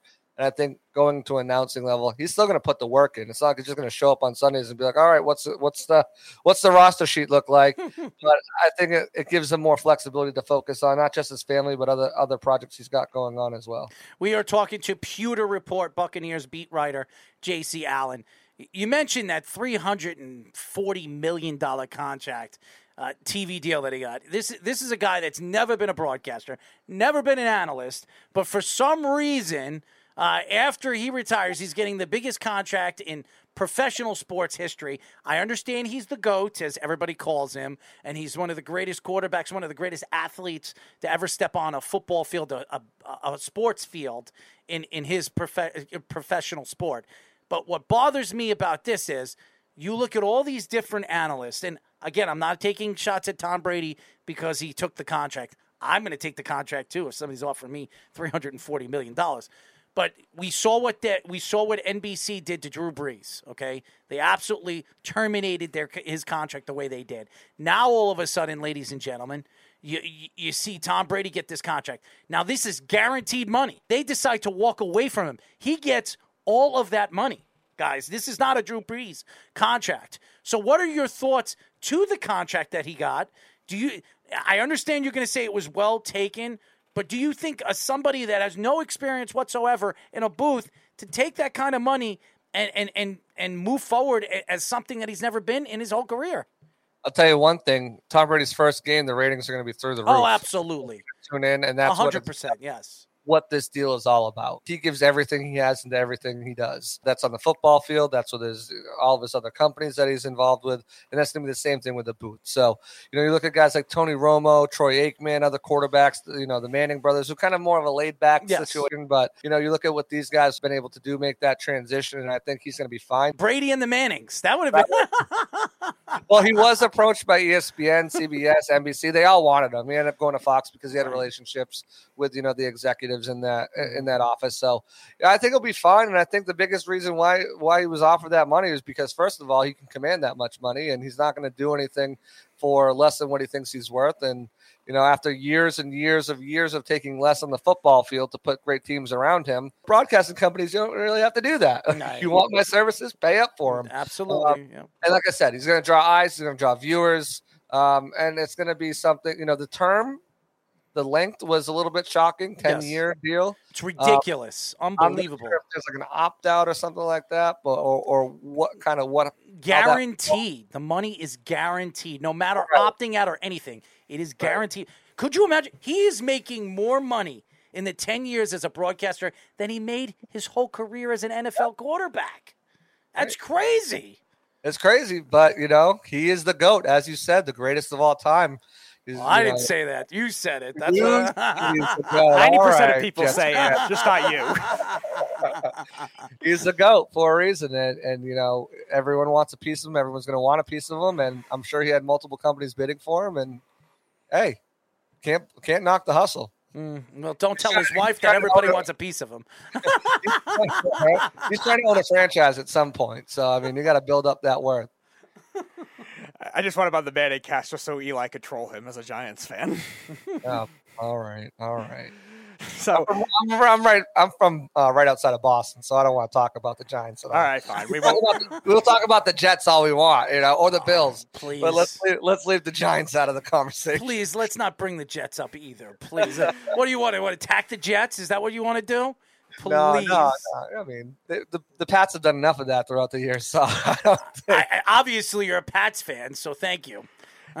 I'm sure, sure you were joined when the, the Buccaneers came. The Buccaneers went to go sign Tom Brady, working for them, and you know, being a Patriots fan. I'm sure that had to be a good yeah, thing for you. it just you know happened. I moved down here the year before, so I was like, Mm-hmm. oh, Tom, Tom to the Bucks, beautiful. You know? Now I can write kinda about just- Tom again. Then I just kind of fell into this field, and you know, over the last you know two and some two and a half years, about I've you know kind of built myself into this you know beat writer and Congratulations, by the way. So it was great. It was all pretty much. I mean, obviously, I put the work in and hustled and grinded, but you know, without Tom Brady coming to the Bucks, I probably wouldn't be sitting here talking to you guys right now. So hey, No, you still would because Speedy would be reaching out to you no matter what. I'm professional. I don't. I don't hold fan fan grudges. no, and he, he he doesn't care how many people are following you. If he he believes you're going to be a good uh, guest, we're gonna we're gonna interview you and we're gonna have some fun. So that's what we'd like to do. We're not like all the other radio shows. We will interview you if you're an ex athlete, you're a top athlete, you're an ex analyst, or you're even a small writer for an uh, under undernamed company. We would still interview you, especially if we think that you're going to be a good guest on the show. So we really appreciate you joining us. But uh, oh god, uh, uh, we are talking to uh, Pewter Report Buccaneers beat writer J.C. Allen. So J.C., let's go into the division right now, and the Buccaneers right now. A lot of people believe are the Superman of that division because even though they've they've lost some pieces in the offseason, they also kept a lot of the pieces in stay. And and now you look at the team as a whole, everybody still believes that the Buccaneers are the favorites in the division. What about the Saints? Are, when you when you think of the Saints, you think of the Carolina Panthers, who might have gotten better with Baker Mayfield, might have not. I mean, who knows? Where does this division lay out for the Buccaneers? You know, I think you look at the the Panthers. They had one of the best defenses in the league last year. They have solid weapons around them with DJ Moore, Robbie Anderson, um, the the guy they drafted at LSU, Terrence, Terrence Marshall, yeah. Marshall. Uh, yeah, thank you. Christian McCaffrey's back there. Um, they, have got a really good offensive weapon. Their line has been trash, and you know, and now they've got Baker, Sam Darnold. Looks like Baker is probably going to win that yep. competition, but I mean that doesn't entice you with the bad line of Baker Mayfield he had one of the best lines in all of football last year. And you could see, I mean, he played through some bumps and bruises and some injuries as well, but you could see that, you know, he still wasn't getting the job done. So to think that he's going to make that leap in a different system, a different offense in Carolina, I just don't see that potentially happening. As far as the Saints, the Saints, you know, every year it seems like they're a hundred million, billion, trillions of the cap, and they end up adding all these different pieces to the roster. Now they did have some losses and stuff like that, but you know, Michael Thomas is coming back. It looks like Alvin Kamara won't be suspended this year. Uh, you know, they did lose, lose Terron Armstead, but they, they went out and drafted a guy that's been Trevor Penning, who's been fighting everybody in practice, including his own teammates. Oh, I love it. great. It's great. You know, they brought in Chris Olave. So they've got the offensive weapons on defense. They still have some good pieces there on the defensive line. Uh, in the linebacking core with Demario Davis. Uh, and then they kind of rebuilt their secondary a little bit with uh, you know, Marshon Lattimore and then bringing in Marcus Maye and Tyrann Matthews. So they've still got some really good pieces over there. It all comes back down to what Bucks fans know best is Jameis Winston ball. How is he going to do? Is he going to, are they going to keep the training wheels? Uh, not even the training wheels. He was on like a, one of those balance bikes for like two year olds uh, last year. They didn't let him do anything. I really. think we should all bring him some, you know, a couple of plates of like uh, crab legs, crab legs, and I think that'll make him play better. Just don't have him take an Uber there. That's all. well, I'm not going to sit back there with him either.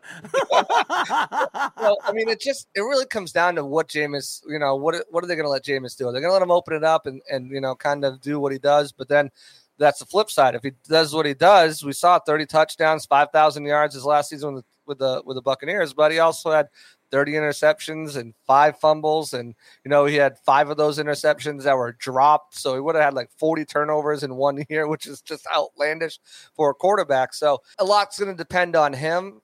But I think you look at the Bucks team, they're still the cream of the crop. I mean, they are still have one of the best rosters in the NFL, let alone the division, top to bottom. Obviously, there's a couple questions about that center spot and left guard. Everything I've seen from Robert Hainsey filling in for Ryan Jensen, who still, you know, we still have not ha- heard an official diagnosis off of. From what I'm hearing, it looks like it might not need surgery, something that it will heal on its own. It's going for a second evaluation here in Indy in about a week and a half. Um, and we'll really find out what's going on with that. But there's a chance that he could return late November, early December uh, or potentially for a playoff push. But Robert Hainsey, what I've seen from him so far has been really encouraging. He's going against Vita Vea and Akiem Hicks every day in practice. Mm-hmm. Those guys will give Corey Linsley, who's regarded as like the best center in the league, uh, the, the work and uh, and be a real problem for him. Mm-hmm. So the fact that he's been able to hand his own, plant Vita Vea on his ass once or twice uh, is really encouraging. The left guard position, listen, Tom Brady is Tom Brady, and as you guys know from watching him, he can make whoever – on that uh, interior off. As long as he's got some good tackles, you can make whoever on that interior line look good. He had a, a, wrestler and Stephen Neal come in and be almost a Pro Bowl guard.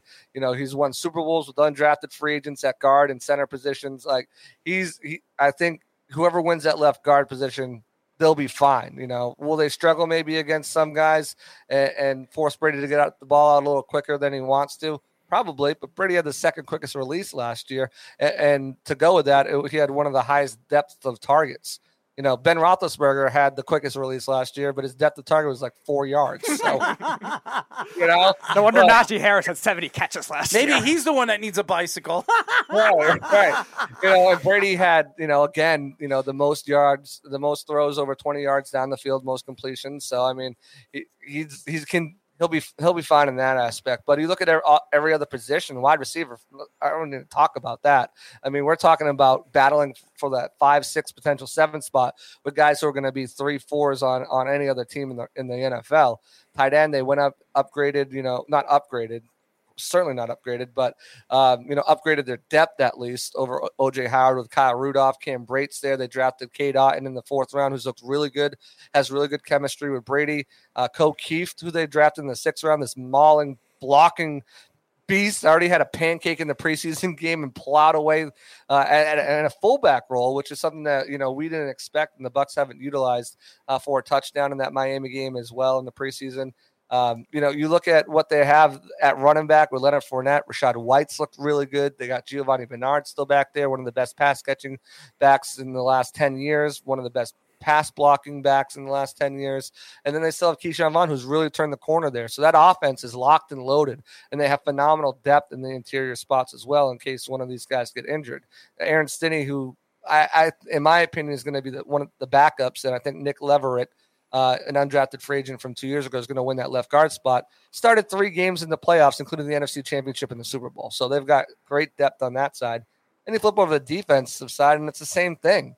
You know, Akiem Hicks and Vita Vea right there up front. Logan Hall, who they drafted in the, in the top of the second round this mm-hmm. year. Will Gholston, consummate pro, 10 years with the Bucks, had his best sack totals last year at five. Uh, Nacho, Rakeem Nunez Roches brings the intensity every time he's out there. And then Pat O'Connor is another guy who's really started to come on and, and started getting sacks and really kind of developing on that defensive line. So depth is crazy there. Outside linebacker, Shaq Barrett and Joe Tryon-Shoyinka, their first round pick from 2020, who's looked really good in camp so far. Athletic size, speed, power, strength. Like he brings all, he's got all that to the table. Anthony Nelson had five sacks last year, had a good showing with a sack and a tackle for a loss in that Miami game. Then they just re-signed Carl Nassib if the depth wasn't good enough, you know, there, who's had his best NFL season in this Buccaneers offense under Todd Bowles. Lavonte David and Devin White, two of the best linebackers in the league, both rated top 10 according to uh, NFL execs, players, and coaches. Also named the best duo out of any uh, in the NFL of linebackers as well by execs, players, and coaches. Move on to secondary. They got Carlton Davis, who's one of the most underrated cornerbacks who can shut down some of the top receivers. Anytime you can hold Davante Adams to six yard, six catches for 66 yards, that's a win with no scores. And then Jamel Dean, Sean Murphy Bunting, they'll battle on the outside. And then the safety room, you got Antoine Winfield Jr., who's a potential all pro. Uh, they brought in Keanu Neal. They got Logan Ryan and Mike Edwards, who's a ball hawk who had two pick sixes last year. So top to bottom, there's depth everywhere on this roster. So last year they were hammered with injuries. This year they've made sure they're protected if injuries occur. And I think that sets them apart from any team in that division. And of course, they have the greatest quarterback of all time, Helming. You know, in your eyes, not mine. see, see, the Buccaneers should easily could easily use their fullback more. They just have to line up Vita Vea there. It's just uh, perfect. He was the guy back there. I know, and they didn't do it enough. I, am like, when are they going to run him in? And then they get stuffed on the goal line three times with like a smaller back. I'm like, no, just run Vita Vea. Make it I work. I just want to see a fat man touchdown. You oh, know, yeah. I love Vita Vea. So uh, you mentioned all the offensive line injuries, so that was my next question. So we'll skip that. But uh, Chris Godwin's injuries actually making very good progress with that. Uh, tore his ACL at the end of last season, hurt them in the playoffs against the Rams, but making very good recovery. Everyone's thinking, all right, he might be out half the season. But what have you seen from him so far in training camp and the preseason? That a little bit that he's done. Well, we had one of his teammates on our podcast, uh, the Pewter Report podcast, and he said Chris Godwin's going to be ready by week one. And we're like, hmm. what? You're crazy. Like, he's at ACL. He hasn't even started practicing or whatnot. He's like, no, he's going to be ready. And then lo and behold, training camp starts, and guess who's not on PUP? It's Chris Godwin. He sits out the first like week and a half, and then he's out. Then we all of a sudden, randomly, we just see him out there. He's stretching. He's doing individual drills. Today was a huge milestone because he was out there doing seven on seven drills, um, and he looked good, like fluid in and out of his cuts, no hesitation, wow. start stop. Um, you know, and, and, part of the reason too, I think, because his his injury came from a dirty hit. It wasn't when you see players who like their Achilles or their ACL or, or one of those injuries when it's just an open field injury, no, you know, non-contact. They have this this hesitancy to you know do certain moves or put certain cut certain way and, and stuff like that because in the back of their mind, they're like, oh, you know, this was a freak accident. What if I cut wrong this way? Could it happen again? But with like a contact injury, you know, we'll see how he does when contact comes. But I feel like it, it doesn't get into players' heads as much. Um, so like, you know, he's he's looked good. He's looked just like Chris Godwin. Again, seven on sevens. You're not tackling. You're not jamming at the line. No one, you know, the, the rest of the guys aren't out there. But so far today, and what I saw from practice and the in the in the catches that he made, he looked like Chris Godwin, and that's just bad news for the rest of the league. We are talking to Pewter Report Buccaneers beat writer J.C. Allen.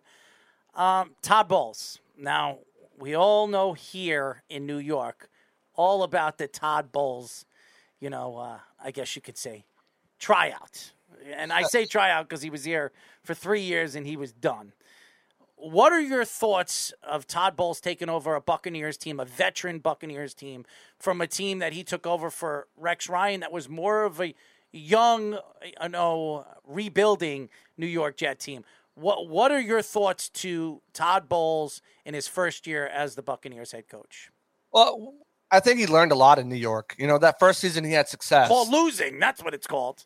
Well, first season he had success. I think one. I think he had ten wins that 10 first and season. six. Ten and six, and didn't make the playoffs. Figure that one out. Lost to Um, Rex Ryan at the end of the season. Yeah, well, I mean, and then you look at the next couple seasons, and I mean, do you got do you want to rattle the quarterbacks he had starting? Because please, I know the list is is not pleasant to Jets fans' ears. So if I mean, if you want me to, ra- it's hard to win with with a team like that. And there were some things in the front office, as you know, it wasn't cohesive.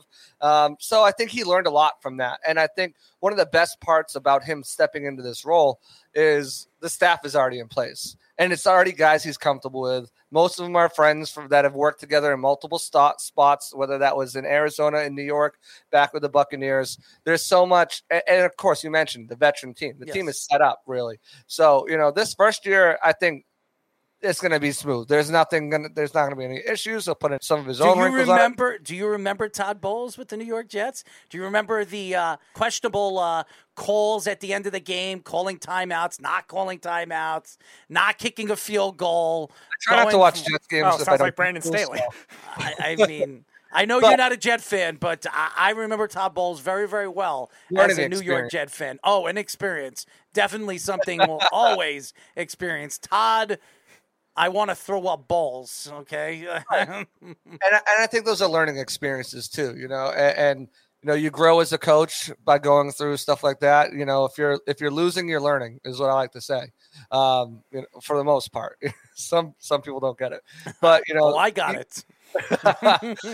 so I think he's going to be fine. Next year is going to be a little bit different. Brady's going to be gone. Yes. There's potential that he might lose Byron Leftwich as his offensive coordinator. If you know, likely, yeah. I'm sure they're going to have a, a really good season and someone will want to hire him. He almost went to the Jaguars, but they didn't want to, you know, fire their GM, which I don't blame him for not going there. Guy opened up his pocketbook for, for like he was a guy with a debit card before the divorce papers kicked in, just signing all the. All these different Christian Kirk to eighty-five million dollar contracts. Don't worry, Doug Pederson won't be there that long either. Trust me. you know, I, I think it'll be fine. There, there's been a few differences noticed already in practice. A lot more onus on situational work. Uh, a lot less cussing on the field with Bruce Arians retired oh now. God, Um, but I, I think you know this first season is is going to be pretty much cut and dry. You know, he's going to let Byron and Brady kind of run the offense. He's going to worry about the defense. He's got Kacy Rodgers and Larry Foote as his co-defensive coordinators. He's got Harold Goodwin as his just remember, just remember, JC. He did the same thing with the Jets. You didn't have Brady with the Ah, Jets. no, he didn't have Brady. No, he, had, didn't. he had Bucks legend Ryan Fitzpatrick. It's even better. The even legend better. of three games. Hey, it's magic down here. That's what right. that's I A do not three-game believe, legend, and then all of a sudden you went back to Jameis Winston. The season fell apart. I do not believe in Fitz magic. Okay, just so you know. Uh, you know what? He's going to be over at Amazon, so you can tell. Oh, yippee skippy! Magic over at Amazon. But no, I think um, you know, I, I think just the way the team's set up, it's it's almost just like plug and play. You Yeah. know, this is like this is the if this were to go to you know, open candidacy with Bruce Arians, you know, walking away and not naming Todd Bowles and doing a search, you could put I could go in there and, and run this this you know this team Listen to him. was very much hands off those final it. two years of his of his career, really letting his coaches do everything and kind of putting his input and really controlling the game day aspect of things. So I, I think this is going to be a very easy transition for him this first season. Next season is going to be different. You know, you're going to have a new quarterback, Coach Allen. You know, so I think you'll you'll have these different situations come up next year that it will be interesting to see how he resolves them, how he solves them, and how he handles them going forward. So, in terms of the whole NFC, obviously the Rams have beaten beat the Bucks in the playoffs last year. But outside of them, are there any other big threats that you think can stop the Buccaneers in the playoffs besides them? it's not the Cowboys. not the Cowboys. I, you know, I think you've got to still put Green Bay in that mix too. I know they've lost a lot of wide receiving depth, and, and to be quite honest, Allen Lazard is the number one, Romeo Doubs, uh, Christian Watson, who I was very high on, and Sammy Watkins, who can't stay healthy. Those don't scare me. And, and the thing about the the Packers is they're going to be okay. They're going to be more of a run stopping team. Well, how did that work out with you? The last two two contests against the Bucks, it didn't. Um, so, but you know, there's a chance that everything kind of clicks and they catch the magic. Um, no, other than that, I, I, I maybe San Francisco if Trey Lance takes that step, they've got a pretty solid defense, Not a uh, chance. offensive weapons, but I don't, I don't know. And then the same thing. There's question marks around. Every, I think the Rams are, are the most likely. Now there's question marks around Stafford's arm. You know, okay, great. It starts fi- starts off during the season fine, but does it does it wear down after throwing you know 600 passes by the time you know they get to the Bucks game or, or the playoffs rather? So like you know where is that that question mark? They lost Von Miller. Um, you know I know they added Robert Woods after losing Odell Beckham. and well, not potentially losing Odell Beckham, but also losing uh, Not Robert, Robert- Woods, Allen Robinson. Allen Robinson. Yes, thank you. Uh, but they're getting Cam Akers back, but now he's dealing with a soft tissue injury. So you know they lost their second, their start, their. They uh, did starter- add a beast of a man at linebacker too, my friend. You forget who one of the best linebackers in the league. So Yeah. you, you lost Von Miller, but you gained another beast. Yeah, it's a game Bobby Wagner, more of an inside linebacker than really an edge rusher. He's not going to give you that same. I call oomph. him the Seattle Bomber. That's what I call him. they lost the number two cornerback. They lost the number two cornerback out They there. They lost safety. Uh, so they've got a lot of question marks on their on their team as well. Hmm. Plus that Super Bowl hangover, we've seen it happen. We saw it last year with the Bucks. Um, even though I think the Bucks would have won that game if they had even a healthy body at wide receiver. They had Cam Brate out there playing split out as a wide receiver. By the time that game was over, and literally they're you know probably one bad call away from going to overtime. So or you know fall down Sean Murphy bunting. Um, so I mean, you know, He's definitely a Buccaneers writer. I, I don't I don't necessarily think that there's many teams. Eagles are are a question mark yes, as well. I like the Eagles this year. I like them a lot. I think they can, you know, if, if Jalen Hurts, who I'm a big, I'm a big Jalen Hurts fan, I think if he can put it all together, they finally have the weapons on offense for him. They have a, you know, really solid defense. Jordan Davis just looks like an absolute animal on the field, just pushing people out of He's throwing people. He's pushing people. He's pushing the lines, man. yeah, he's got the whole line in his arm. Just pushing. You saw the video of this bun, the center just like bunny hopping back, just Bunting. It's like- He looked like he was carrying him. See, more of the reason for the Vita Vea for fullback movements. right, exactly. It, loo- it looked like a scene out of The Blind Side or something. but you know, I, I don't really know. The competition right now, guys, is in the AFC. Like mm-hmm. that's Yeah. where the that's where the quarterbacks are. That's where the complete de- teams are. You're talking about the Bills, the Chiefs, the Broncos, the Chargers, the Raiders to an extent. Not like, the Jets. no, no, not the Jets, not the Jets. Yeah, you know, Not the yet, Titans not yet. the. There's like there are so many teams in that in that AFC in that AFC um, conference right now that you know it's it's going to be a, a battle. And you saw a lot of the wide receiver and weapons, offensive weapons, go to that division. You saw a lot of quarterbacks move to that division. So. I think the NFC is kind of wide open. If the Bucks stay healthy, I don't think they should have a problem I don't. I'm not going to say getting the one seed because they have a very difficult schedule, but at least finishing, you know, in that top three. I, don't- think they have a seed lower than three. I think they should still be the favorite, even if they don't have a have the road go through, you know, Tampa Bay because they prove they can win up in Lambeau in the cold, you know. So it's. I just think they have the best shot. As a Jet fan, I, I'm not happy for all the quarterbacks that decided to come to the AFC because now we have to contend with Russell Wilson. We're going to have to see Derek Carr here and there. We're going to have to see all these quarterbacks. So maybe Lamar Jackson decides to leave Baltimore and head over there to the NFC. That would be nice. So we don't have to see Lamar anymore. But uh, then you have Kenny Pickett. Uh, watch, Kenny Pickett becomes an all-world quarterback too. I mean, that, it's just the Jets' luck. That's what usually happens. So, ah, man, as a Jet fan, I just, I, I for once, I mean, Mac Jones is the is, is, the truth. You got Josh Allen. Oh, hold on, hold, oh, hold on, hold on, Mr. Patriot fan. Hold on, and I and I'm one of the guys that liked Mac Jones. Every Patriot fan wanted to jump off a bridge, and I said, I like Mac Jones. I think Mac Jones is going to be a good quarterback. But for you to say he's the truth, It's the truth in that offense. He's not like MVP level, but in that offense, well, what we'll they see. ask We'll see. quarterback to do, I think he's going to be. I think we'll gonna, see. I, I I mean, look who your offensive coordinator is, please. I mean, I don't know. Uh, who is it? Which they- one is it? I don't know. I don't know what half is, I guess. Why don't we just roll the dice and, and ask Bill Belichick at the end of the game who your offensive coordinator is? Bill Belichick hasn't even named the defensive coordinator, and his son is on the team. Like he, he doesn't care. He, Like, he's the he's the defensive coordinator. Everybody knows they're going to run the defense through him, uh, and that's why he has these looks like he finally hit on a wide receiver at least, though. Hey, I mean, you Thornton looked good, you know, in and he got. Parker. I think Parker might have a good season. DeVante Parker's a good player. You know, Yeah, when he's healthy. yeah. Just don't draft him in fantasy because if you draft him in fantasy, he's gonna be hurt. It's just how it goes. You're absolutely right, and I'm not drafting him. Trust me, especially No. being that he's playing for the Patriots. Okay, so I'm not. I never draft a Patriot ever. So you will not see me draft DeVante Parker, and I love DeVante Parker. I followed him in college. I followed him in the NFL. I I think a lot of fans just hated on him in Miami. And I and he never got the credit when he did play well on the field. He never got the credit on how good of a player he is. And now He's going to a Patriot team that I think he's definitely the number one. He's to me, he's the best play, best wide receiver on that team, and I think he's going to have a good season with Mac Jones. I like Mac. I just the truth. I don't know about the truth, but I think he's a guy that could give you four thousand yards every single year consistently and give you about 22, 23 touchdowns, and that could be enough the way they run the ball to win. So.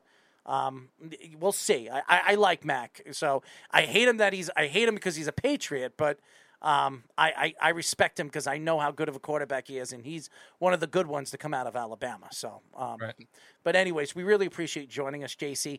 We're going to get you on again uh, as the season progressively moves, and uh, we can make fun of the Tampa Bay Buccaneers when they lose. No, I'm just kidding. Just a, just a quick, quick, quick, quick response question because you're a Patriot fan too. oh God. Any shot we see Gronk back, either with the Buccaneers or somewhere else? I don't think anywhere else. If he's going to come back, it's going to be with the Bucks, and I think we're, we're I think Gronk watch starts after the Munich game in Germany. After that, you know, once that buy comes in, that's when Gronk watch really picks up. You know, I thought he was going to come back. I was on that train that you know, there's no way he he retires, or maybe he just wants to miss camp and OTAs or whatnot. Uh, we've got conflicting reports from the man himself, from his agent, and from his girlfriend, who's the closest person to him in his life, saying she thinks he's going to come back. So, I think still, if if if they're in a position where they need him, you know, because they've got a pretty stocked roster right now, both at wide receiver and tight end. If they need him, and if he wants to come back, and it's something that is approached, that I think he would, you know, try to go for that final ring, play another game. I just thought that the lure of going in the Hall of Fame with Tom Brady in that same class was just going to be too strong for him to stay away. Mm. You know, going in with one of your best friends, with with the guy who has meant so much to your career, you know, going in together, just it just seems like the perfect story, right? You mm. know, best tight end in in in, in NFL history, best quarterback in NFL history, going to the Hall of Fame together. Um, Hold on a second. entire career together. Hold on, hold on. Patriots with the Bucks. Don't get out of here with that, Tony. Hold on. Tony Gonzalez has an argument to that, greatest buddy. receiving, greatest receiving tight end of all time, Tony Gonzalez, best tight end to block and receive. Gronk. Argue it, please argue it, because you can't. Mm. I beg to differ, buddy. But Uh, you know, you think Tony I- Gonzalez is a better no, blocker? I didn't say he was a better blocker, but all around offensive talent, I'm taking. offensive talent, but the Yeah. tight end position is is a guy who who you know again it's transcended a little bit with the move tight end and everything, but your traditional tight end is a guy who can block. If you line me up right now and I want a player that's going to help me win a Super Bowl and help me win a championship without Tom Brady, just straight out talent, I'm taking Tony Gonzalez. okay, well he's never done that for He's never had. Tom Brady. I mean, who did he? Who was throwing to Tony Gonzalez? Please. Trent Green. Oh my God, Trent Green! Look, I love him when he's analyzing things on Channel Two. Uh, no, but you know, I, I just think that if you're if you're looking for an all around tight end, if you're talking about all around greatest tight end that can do both damage in both things, I think it's Gronk. I mean, I, I- think if, if Tony Gonzalez had Tom Brady, if if Tony Gonzalez had Tom Brady his whole career, he'd be even better than he is. I mean, it, I think if Aaron Hernandez stayed, you know, didn't decide to go on a killing spree, I think Aaron Hernandez would be up there with Gronkowski as one of the best tight ends of all time. I, I would agree with you, and you were being very kind to him on just a killing spree. There's there's a lot to get into, but I, don't- I don't have time to unpack I, that. I but- mean, uh, i- i- it's you're probably better off not getting in for all the people who are Right, probably right. watching. But uh, uh, we really appreciate you, man. You're funny. Uh, you have an energy to you that really draws. Uh, I'm sure draws a lot of the fans. Uh, because there's a lot of Boston fans that are listening to the show. So, uh, uh, but thank you for joining us. We'll get you on very, very soon. And uh, stay clear as Tom Brady will not win the Super Bowl this year. we'll see. Hey, whatever happens, you know, if they go there, if they win, they lose, it's all good for content. So Uh, there you go. I'm, I'm just kidding. I, see, I like to see him win. I like to. I like. To I know tra- you do. You're a Brady lover. We know. We know. you know, Uh, that's why you went from. That's why you went from where you live to down over there where it's hot. I was here first. All right. Oh, That's right. He that. said year before. Okay, you were there before, and now, He followed me, right? he was followed like, you. Go down and see that. so kid." maybe maybe you should have been hired as a head coach, not Todd Bowles. Hey, maybe. Uh. Coach Allen, baby. That's Let's what I'm go. doing. Let's vote for Allen. Anyways, V for Allen, and uh, and and we'll say a sell for Bowles. Okay. I, you know, uh, Bowles is a good name. I, I like, uh, you know, I like cereal. Let's uh, let's have I don't frosted know how many flakes. times I get autocorrects in my phone with bowels. I'm like, this is not his last name. Todd Flakes. Anyways, thank you, JC. Absolutely, guys. Thanks for having me on here. Follow me at JC Allen NFL on Twitter. Um, you're kind of one stop shop for Bucks. So, and check out my workout Peter report. Absolutely. We'll we'll definitely be in tune with you, and and we'll talk to you soon, bud. All right. Have a good night, guys. J.C. Allen, ladies and gentlemen, very funny guy, Yes. uh, good personality, and uh, he is a Buccaneers guy and a Brady guy. So there you go. As he loves his Patriots. So uh, is- where is Jeff when you need him? Uh-huh. And uh, yeah, and apparently Todd Bowles enthusiast too. Yes, and Not- he's rooting for Todd Bowles now that he's not a Jet. Not uh, you, not not, uh, not something I want to hear, ladies and gentlemen. But uh, you know, uh, the the Buccaneers get to experience the bad calls that Todd Bowles in the middle of games love to do. So I I don't care what anybody says. Todd Bowles is still going to make those stupid mistakes. He is not Bruce Arians, nor will he ever be. So uh, I'm not saying Bruce Arians is one of the smarter guys, but uh, he's definitely a better Uh, he was a good in-game coach, I would say. He was just sometimes I sometimes game planning wise ended up being over aggressive, like with blitzing, but that was really it. But that was also Todd Bowles too, so I don't know how much you could put on Arians with that. In-game management, though, close games, he was actually pretty good though. Arians.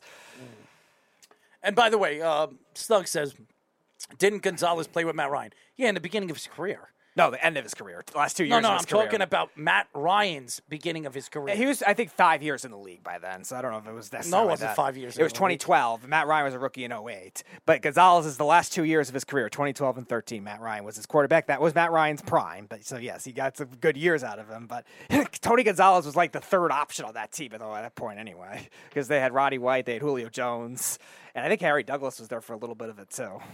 Mm. Well, my opinion uh, and my great opinion is Tony Gonzalez was the greatest tight end to ever play in this game. And that's not taking away from Gronkowski, who's a top three. There were a lot of great tight ends in this league. But uh, Tony Gonzalez, uh, he was so dominant. And look at the look at the quarterbacks he played with. And I don't want to, I don't want to hear that he played with Matt Ryan for a little bit. He didn't have Tom Brady his whole career. Uh, when you look at uh, you know the great Gronkowski, Gronkowski practically, except maybe one year, he had Tom Brady his whole career throw to him. I, arguably the greatest quarterback to ever play the game. You also wonder with the combined games he missed too, like that might have helped him get there if he was able to stay healthy. But yeah, the, the amount of games he played certainly hurts his case as well. Antonio Uh, Gates was good. Yes, I would say Antonio Antonio Gates is the all-time receive, uh, receiving touchdowns leader for tight ends. He has to be in that conversation too. I think those are the three.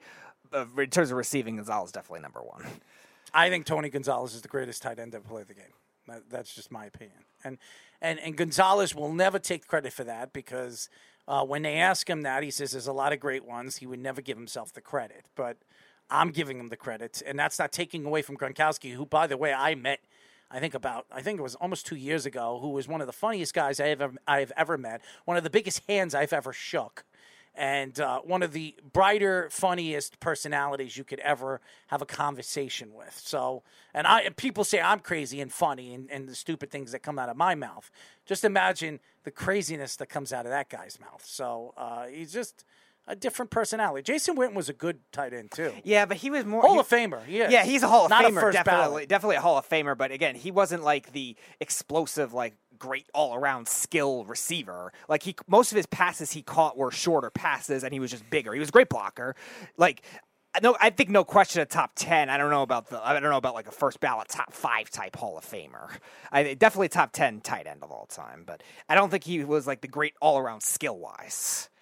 it, it's it's so interesting when you're trying to rate guys and say their first ballot, second ballot, third ballot. You, you just you don't know when and what time uh, of their career where you can compare their particular talents to some of the greats of all time. Uh, you know, so it, it just. it- Jason Witten is he better than Tony Gonzalez? No. Is he better than Gronkowski? No. Is he? Is he? Is he better than Kellen Winslow? Like if you want to Yes, go back to the I think he is. You think he is? Okay. Oh, absolutely. But again, there, there would be people that argue that he isn't. Like, is he better Jason than Shannon Sharpe? Is he better than like? There's like, a lot who, of guys. who did Jason Witten have to throw to him? uh, Drew Tony Bledsoe Romo? and Tony Romo. Give me a break. I mean, and Jason Witten's numbers are Hall of Fame numbers. I mean, some of the greatest numbers you'll ever see a tight end have. And he had Tony Romo and, and, and garbage throwing at him. So I, I'm not gonna I'm not gonna sit here and say that Jason Witten isn't a Hall of Famer. I would say he's a second ballot Hall of Famer. Sure. Uh, you know, Antonio Gates, first ballot. Yeah. Tony Gonzalez, first ballot. I, I mean, Gronkowski, first ballot. These guys are the best uh, of their eras. So yeah, I, I, I would say that. But um, to say that Jason Witten isn't a Hall of Famer is crazy to say. He's he definitely is. He's definitely going into the Hall of Fame. Tony Romo's not going to the Hall of Fame. Yeah, as an analyst, he will. Oh, but, yeah. But not as a, not as a player. Jason Witten is is going to. He'll be a borderline first ballot Hall of Fame. Correct. You know, because he's a, very liked by the board. He- Not only that, he's also very well respected. It also is what Russell Baxter was saying too about the classes, the way they did it this year. This year, this past Hall of Fame class, they had a lot of like overdue guys like Tony Boselli, like LeRoy Butler, guys that should have made it in earlier that didn't, and now finally got in, but they didn't have those first ballot right away type guys. Like we think DeMarcus Ware is a first ballot talent Hall of Famer easily, and so is somebody, so is somebody like Jared Allen, somebody somebody like Devin Hester, who was on that that ballot as well. There were a lot of guys that could have been in that mix to be that, and they just weren't because a lot of that, like you were saying, Andre Johnson was another one on that list too that didn't make it this year, but he should make it as a first ballot guy. It just the magnitude of the class makes a difference. And that's why when, when, when you're trying to decide who's going into the Hall of Fame and who's not, you're going to argue that and, and, and where they are. Terrell Owens, like we had when we had Russ on, there is no question Terrell Owens is a first ballot Hall of Famer. Exactly. And I don't care what Russ says, and, and Russ was kind of arguing it. He didn't argue it, but he said, well, he was. I don't know if he was necessarily lobbying for it. He was just really explaining the reasonings. It's a terrible reason. I mean, here's a reason why I think Russ is wrong. Can't look of a you can't look at a player because of what he does, you know, when it comes to on the field, even off the field. You look at what he does when it, he's in the middle of games, what how important he is to those teams, how dominant he is when he steps on that field. Not what he does in the locker room because he doesn't get along with the players that he plays with, or not what he does off the field, which he did really nothing off the field, where you know people thought he was disrespectful and uh, he was all about himself. Half of these guys are all about themselves. Actually, all of them are all about themselves. Me, me, me. How much money are you going to pay me? That's that's how the game is. That's how the game works. Okay. They, they they don't they do care about the teammates. They do care about the position that they were in when it comes to their team and where how good they're going to be going into the season. But all in all, they care about themselves. Okay, and that's just the way it is. Uh, The quarterback, Tom Brady, fantastic, and Tom Brady is the probably the biggest team player in NFL history because he took less money because he wanted his team to be great. Okay, and that's because he knew that his wife was worth forty million a year, and he didn't need the money. And and now Tom Brady is going to make back all that money for all the money that he lost. He signs a 10 year, 340 something million dollar contract to make him the richest analyst in sports history. Okay? So you think Tom Brady cares what he lost in the years that he played football? No, he's going to get it back with his endorsements, his advertisements, and his in, you know his just eagerness to be an analyst. Snug says, "Hey, I have it on good authority that Tony Romo was better than Brady." Uh, Snug also says Daryl Johnston, and I wish T.O., Antonio Brown, and Kyrie Irving did a podcast with special guest Kenny. If Kenny was on any other radio show besides ours, people would think that he was from an asylum. Okay, anybody that has the craziness to tell the fans that he's chasing around geese into the water, not explaining himself why he goes into the water to chase them. He just thinks it's funny. Just tells you the type of person Kenny is. Okay, I love Kenny. Kenny is a funny guy. He, he's. I'm surprised he's not watching the show tonight. He usually last week he didn't want. You know, he didn't get involved with the show because I wasn't on on Thursday because I had to help a friend out. You know, doing an event for him. Right. But and I love Kenny too. I think Kenny, but Kenny is a unique individual. That's that's being nice. Okay, being very nice. But again, uh, hopefully uh, Kenny will join us next uh, either on Thursday or next week. So uh, crazy, cra- I call him Crazy Kenny. So there you go. Um, I want to get into this James Dolan thing because it, it seems like it- it's a story. And, and by the way, the Knicks are, renew, you know, contact the Jazz and they're talking negotiations again with Donovan Mitchell, which we expected this to happen. I expect this now to close in. I, I believe the Knicks will get Donovan Mitchell before the season starts. The question is, what are they going to have to give up? I think the Jazz will bite a little bit with this. I don't think they're going to ask for as much. I think they both want this deal to go in. Donovan wants to, and I don't care what anybody says, he can go here. He wants to be a Knick. He he definitely wants to be a Knick. That's why the Knicks are the team that they're renegotiating a deal with. He doesn't want to go anywhere else. So, and everything that you heard, he wants to go to Miami. Then you heard what were the other teams that he he said? It was Miami, Miami and, And the- Atlanta the- and the Phoenix Suns. initially And were the the, Suns. three. Then Atlanta traded for he Dejounte was never Murray. going to the Suns because the Suns were never going to t- be able to take that contract on after giving Devin Booker what they gave him. Uh, they were he was never going to Miami because they didn't have room for him, especially with the money and trying to re-sign Tyler Herro. And who was the other team? Atlanta, but then they traded for Dejounte Murray instead. They weren't so- getting. He, he was not going over there, even though uh, what's his name again? Trae Uh, Young, Trae. Young is his best friend. He was never going there. Okay, it was always the Knicks. It was always the Knicks, and he's going to be a Knick. no matter what. He will be a Knick before season starts. I, I guarantee it, hundred percent. So all you Knick fans that think that the Knicks are going to die out and they're not going to get him, they're not going to make a move for him, they're going to make a move for him. They're going to make it at their pace, and they're going to give up what they feel is worth Donovan Mitchell. But there are rumors that James Dolan is thinking about selling the Rangers and the Knicks. He's not selling Madison Square Garden. Uh, that is definitely not a part of the rumors. He is not willing to trade the world's most famous arena. But uh, I'm sure if the Knicks and the Rangers become available, being that both teams, uh, the Knicks are probably worth about five billion, Six billion. billion, Six billion. Yep. six billion, out. They're and still top ten among sports franchises. and and the Rangers are probably worth about two billion. I mean, he can make a pretty penny over there. Yeah, eight billion dollars for both teams. Uh, again, he'll still own Madison Square Garden, so I I think that's the route he wants to go. I, I I just think with with the organizations as a whole, I think he, he feels that he doesn't want to be a part of them anymore. I think he wants to uh, make his money and, and move on as is as a musician and whatever he's doing on and off, uh, you know, his offices over there at Madison Square Garden. But um, I'm not surprised about this Speedy at all. It's about time from the team perspective. Obviously, from money perspective, it, had to make the right deal happen. Uh, this article, according to Clutch Points, said it's likely to happen probably next year. He's waiting on a deal. He's trying to finish something in Las Vegas called the Sphere, which doesn't specify what that is. I would imagine it's some kind of either casino or arena or something like that in in Vegas. But he's trying to figure that out. And once he deals with that, he will sell his stock of the Knicks, which and and the Rangers, which like we were saying is going to probably be a combined about eight million because the Knicks are worth Eight billion. eight or eight billion. My bad, because the Knicks are worth that. I the, Forbes list just came out with it. They were at six point one billion dollars. They're worth they're the, the most expensive basketball team. NBA in- team, yes. and I think they were the fourth or fifth overall uh, franchise um, in all but four major sports. But he's not giving up Madison Square Garden. So ev- everything that I've read, he will be willing to give up his stock of the Knicks and the Rangers, but will not give up any stock in the Madison Square Garden.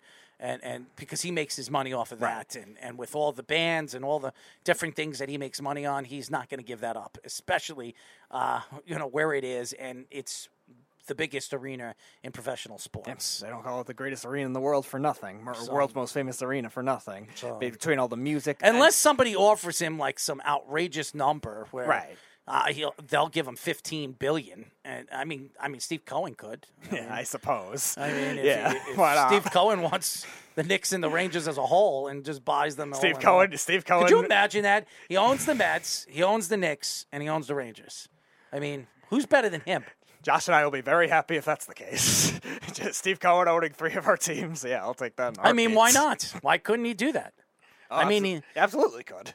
I mean, I could see him doing that. Yeah, it's not it's not unrealistic, but again, to think of, going back to Dolan, uh, yeah, he's not going to give up everything within that. He just said this article just says he will still be the primary shareholder with Madison Square Garden itself. I, I said that. Yeah. Yeah, and he's not going to give up any of the other assets that go along with it too, which include the merchandising, um, MSG networks as well into that mix. It was, it was actually an MSG analyst that actually spread the rumor at first. Jonathan Boyer was the name of of him, who is actually an MSG analyst. I don't think so- anybody that wants to buy a franchise cares about that because they're still going to make their money. They're still going to make their money.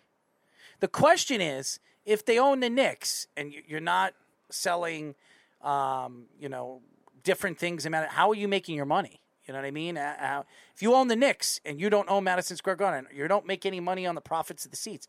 What do you bring? Yeah, in? it might be maybe they only he only profits on MSG merchandise, not Knicks merchandise or something like that. It's uh, it's very complicated with economics the way that's going to work. But yeah, It's got to be that way. Yeah, I mean, right. Because they got to pay the players. How's the owner and the new ownership is? How are they going to be able to pay and make their profits? You know that that's going to be something that has to be renegotiated. or maybe James Dolan gets like a percentage of something. I don't know. It, it's weird. I'm not gonna. I'm not an economics expert to be able to get into that. how I mean, maybe they the, the the Knicks as an organization rent out the time over there at Madison Square Garden with the food courts and everything Right. like that, and they bring in the money. I, I don't know how they're going to do it, but it has to be something like that because there's no way you're going to buy a team for six billion or five billion dollars and not make any you know make any money off of it. So it doesn't make sense. So there's got to be some kind of negotiations with that, but.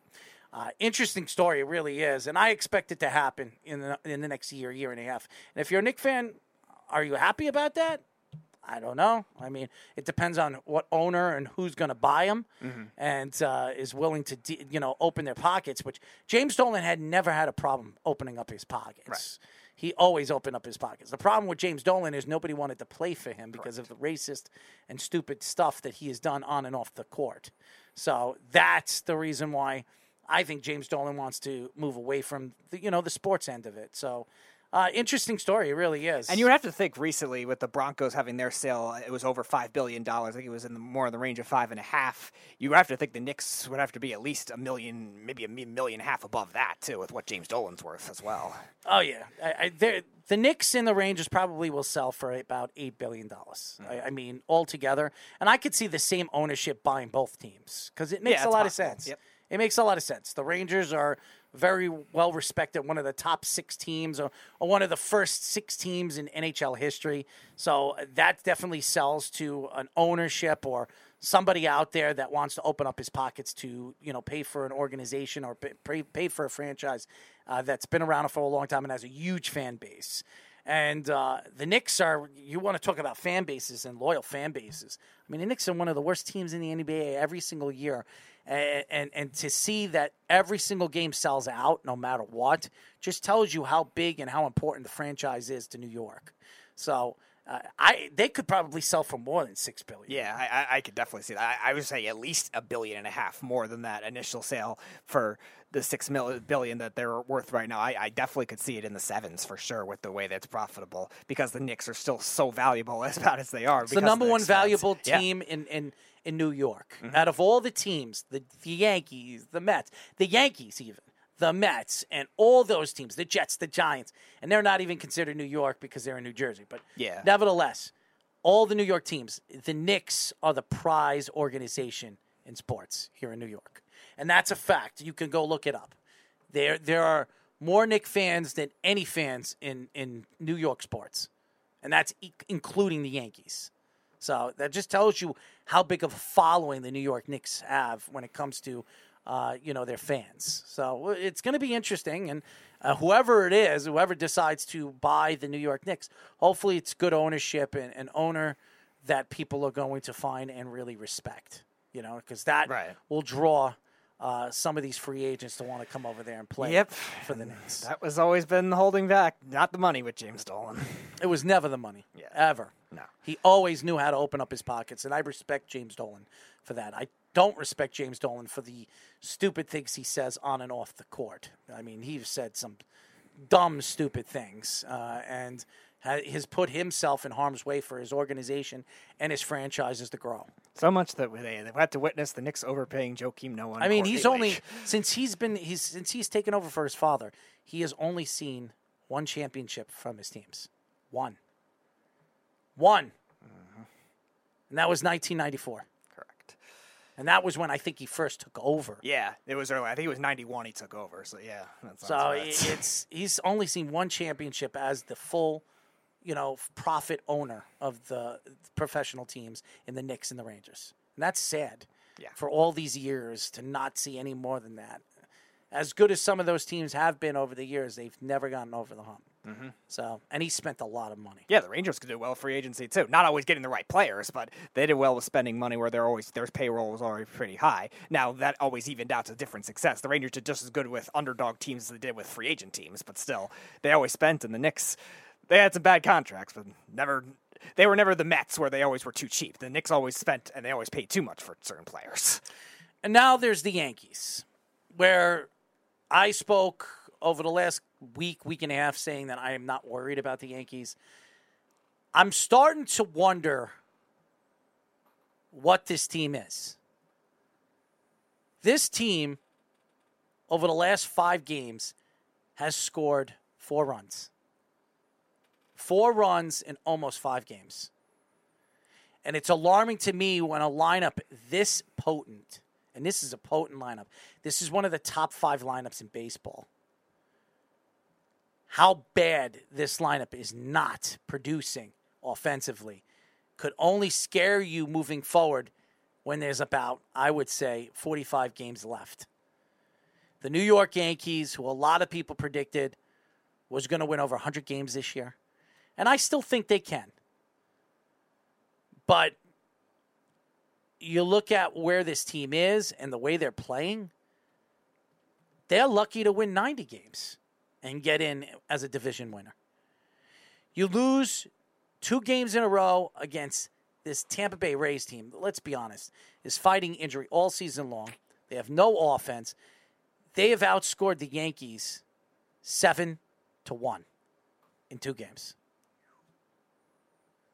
The Yankees have scored one run in 18 innings. That is alarming if you're a Yankee fan. And I don't want to hear Aaron Boone after the game, and I can't wait to see his press conference after the show because I don't want to hear it. Because Aaron Boone, you're the manager of this team.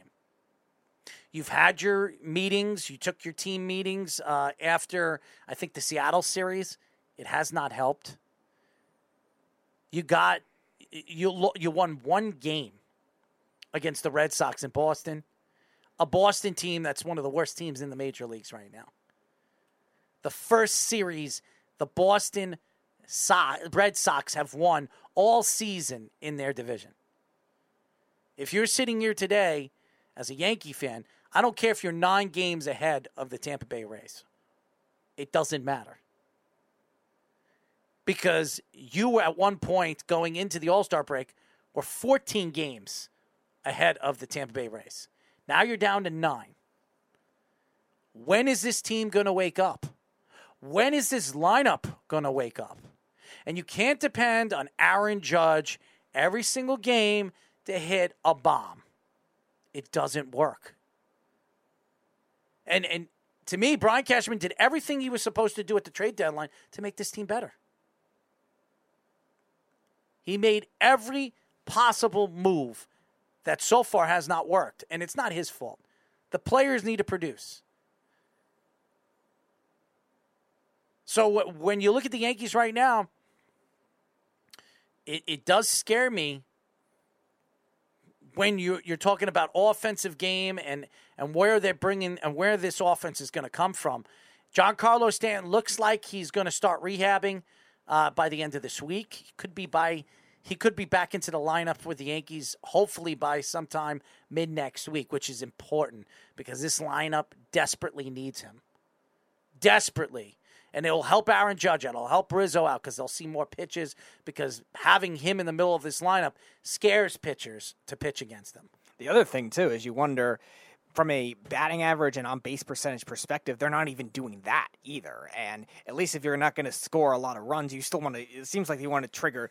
You still you still want to string together innings. Like the Yankees are are getting no hit, one hit a lot of these games too. The Rays did it. Seattle did it last week. Uh, uh, Jordan Montgomery was doing it to them against the, when he was pitching for the Cardinals, where I think he had like he only two hits allowed in the first six innings or something like that. Like the Yankees, these uncharacteristic slumps for them. And you're looking for them in the month of August. They've only scored more than five runs three different times in 14 games. That is not like an offense that we saw be a juggernaut in the first half, too. And they even lost one of those games, too. They lost 12 to 9 against the Cardinals. So to think about that from where this offense was in the first half, it is definitely concerning. And also against other good teams, too. That's not something you want to do going into the playoffs, too. They lost four out of the six games against Seattle. They got swept by the Cardinals. They struggled against the Astros right at the All Star break. So they got to turn that identity around, too. They can't rely on one guy to carry their offense. The Yankees have had troubles like that in the past, whether it was Judge, whether it was Stanton, whether it was Rizzo last They year. They are desperately waiting for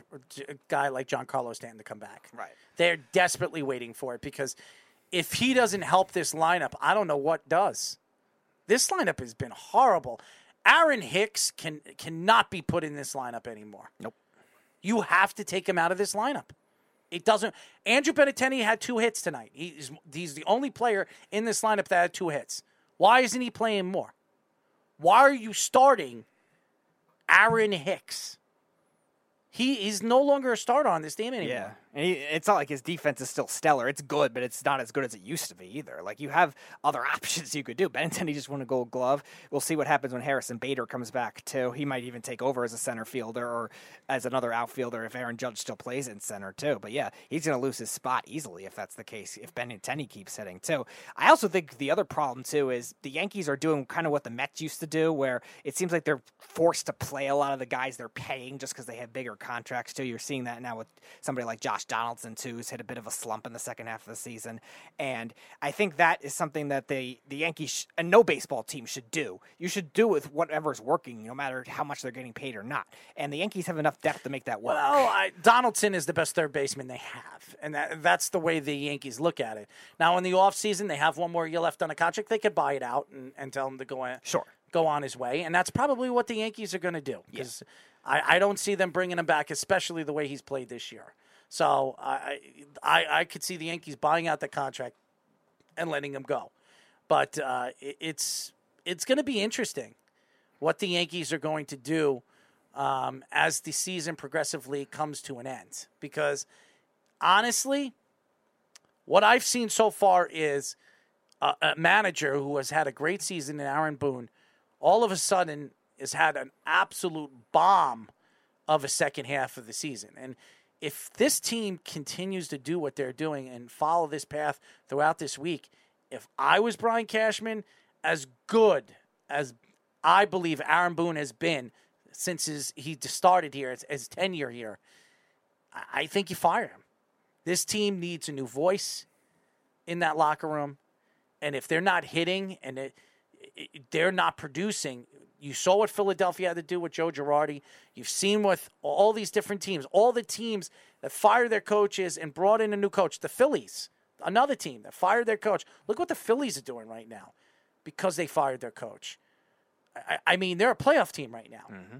So it's to me, you have to do what's right for the team and the organization. I think Brian Cashman knows that. I think Brian Cashman's the best at doing that. So, I, if I was Aaron Boone, I would be worried about my job.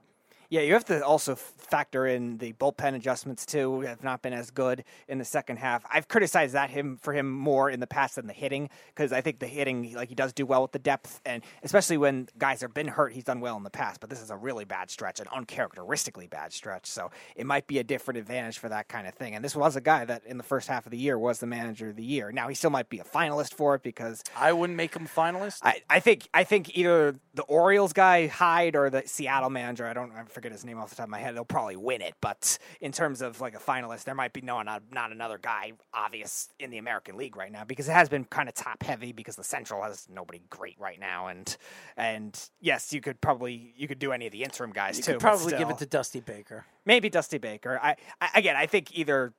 Orioles or Mariners will win it just because the, the seasons they're having, especially the Orioles. If they make the playoffs, I think there's no doubt because they have a payroll at the beginning of the season that was less than Max Scherzer, what Max Scherzer was making this year, and they could make the playoffs. I don't think they will, but still, that would be something. Uh, Snug says, uh, well, one of the worst teams might be a bit dramatic. They are in the neighborhood of 500. They will win 100 games. It is only like 27 games they have to win. Who? Who's he talking about? The Yankees, yeah. No, I, I think the Yankees will win 100 games. And but again, it doesn't matter how many games you win. If the Yankees are not going to produce in the playoffs and they're going to get knocked out in the playoffs as quick as they are, uh, it doesn't really matter. Right. It, it it doesn't matter how many games they win. They need to be ready for the playoffs. And and if I was Aaron Boone, I would put your starting lineup in right now. Try to get your team to to figure out why they're losing, and then decide what with the last 10 to 12 games on who's sitting and who's playing so you keep them healthy and fresh. But right now, the bullpen has been horrible. Mm-hmm. I mean, this is the be- this was the best bullpen in the first half of the season. They have fallen to like 5 or 6 when they were the best. Now losing King, I didn't think was going to be as bad as it is. It's been horrible. Yeah, so many guys have looked just out of whack in other roles all of a sudden, which is weird. I mean, that just shows you how important this kid King is. Yeah. And um, Britton should be back in a, in a week or two, maybe, maybe maybe by the end of this month. So uh, maybe Zach Britton going into that bullpen m- might give him a spark or something. But you'll have to hope he comes back the same too, or at least half of what he was, because I mean, he couldn't have been as bad as he his time with his UCL True. you know, tear. That's so- true.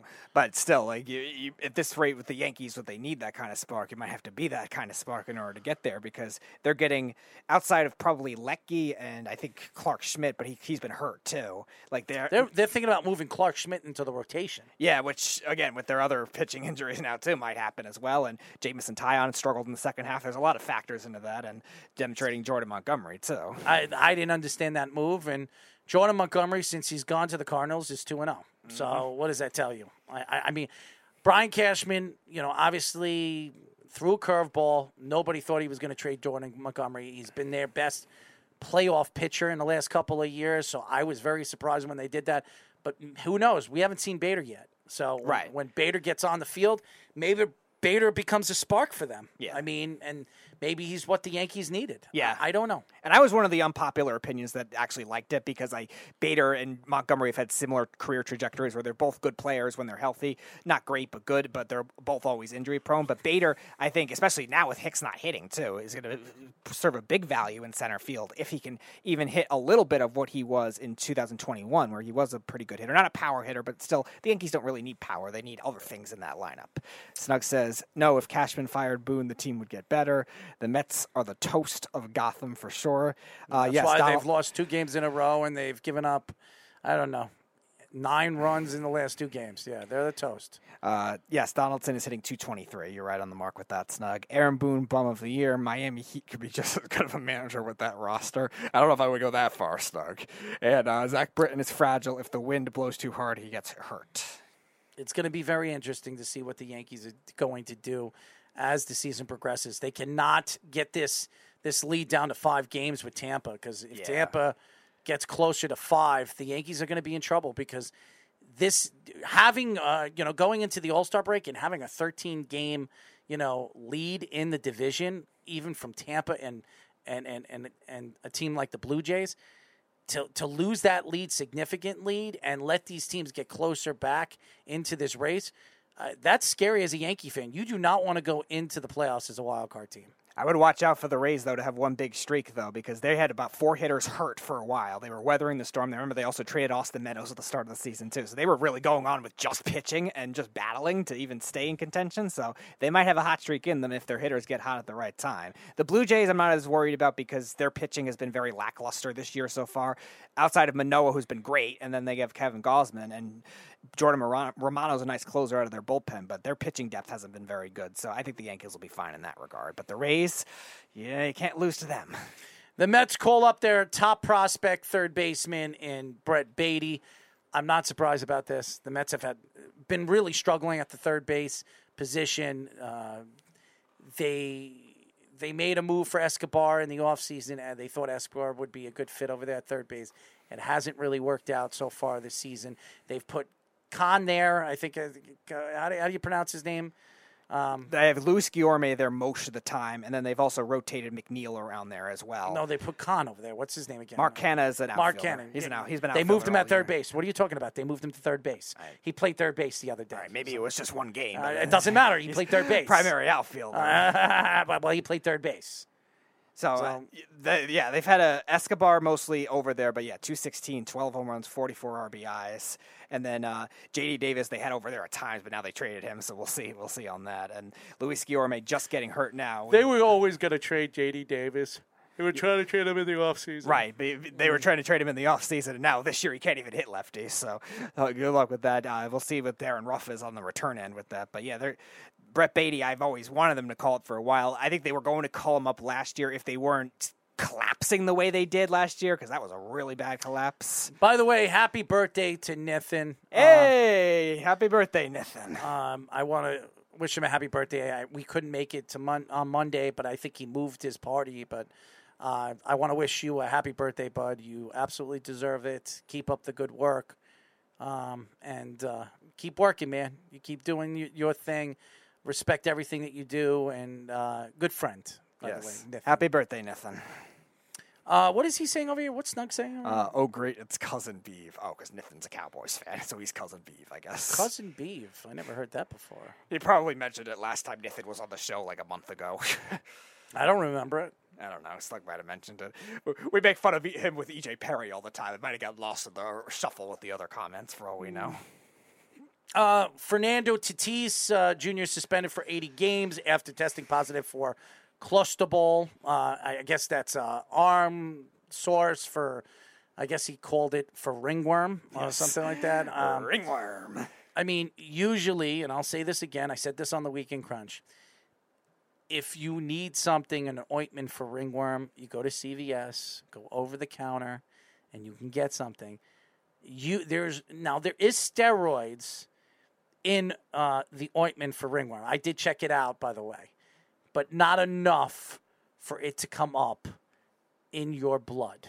Okay, so for anybody that wants to lie to an organization, a professional sports organization, and say that you used an ointment to clear up ringworm and it has steroids and that's why it was caught up in your blood, it would show up in your blood a significant amount. There was not enough for it to do that. So for Fernando Tatis to go out there and lie about it, just tell the truth, dude. You were cheating. Mm-hmm. That's what you were doing. You know, his father's trying to say, "Oh, it's going to ruin it for the for him and for the game." Yeah, well, okay, maybe have your son who just made all that money be able to afford a doctor that could help with that, or afford a, uh, somebody to help research that, anything with that condition. Then you were saying it was like a haircut or something like that. I mean, yeah, who's going to believe that? It's not hard to research something in today's it society. happened. It happened in the beginning of his career. So if he has a good career, he could still go to the Hall of Fame. Yeah, sure. I mean, I mean, what did happen? Two the first two years of his yeah, career. this is his fourth year in the league, so yeah, I guess that would happen. But yeah, at the, rate we can't even get a Barry Bonds and Roger Clemens in the Hall of Fame, who knows? But hopefully the writers will be more evolved by then and younger. But still, it's not something that you can avoid. Figure out a substance and research it. We have enough data in today's technological society. You have all this money. You have these all these pharmaceuticals. You just literally pulled off what Robinson Cano did, where he's like, "Oh, the substance is foreign. Oh, I didn't know I was taking it." Meanwhile, it was only in the Dominican Republic and on the banned list for Major League Baseball. Great job, Fernando Tatis. And now you're gonna miss what could be what could have been a storybook ending now with Juan Soto, Josh Bell this season for the Padres, and you're not gonna be a part of that. Well, Soto's going to be there next year too, and th- I believe they'll re-sign Soto in the offseason. Yeah. Josh Bella will be gone. Yep. Because he's a free agent after this year, so I expect him to get a pretty decent contract for the season that he's having. And uh, Machado will be there, and and Tatis will be there. I think Mm-hmm. all three of them will be there next year.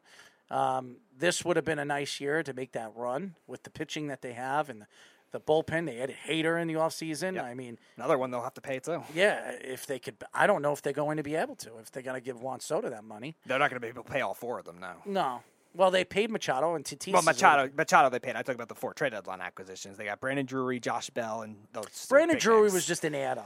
I, I mean, ex Yankee, ex Blue Jay. I mean, he's been all over the place. He's having a good season, but Brandon Drury. And by the way, I, I think the Yankees should have went after Brandon Drury. I think Yeah, they, would've I, I was surprised they didn't. He- He's their perfect type of need for what they what they could have used. I mean, I, I- I I know the Yankees didn't want to get rid of him when they did, um, when they brought him in for uh, in free agency, and uh, again, Brandon Drury is, is having a pretty good season now, a borderline All Star. Yes. Um, he goes over there to San Diego, and, and he's having a good season. He, he really is, and I expect him to get a pretty decent contract in the offseason. So they're not bringing him back.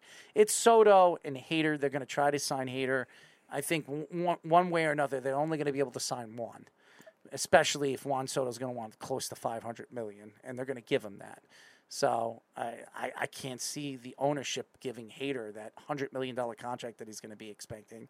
So I think he'll be going to free agency. Don't be surprised if he goes to the Mets, because uh, you know Stevie, Uncle Stevie likes to open up his pockets. So I expect him in the offseason if if Hader becomes available.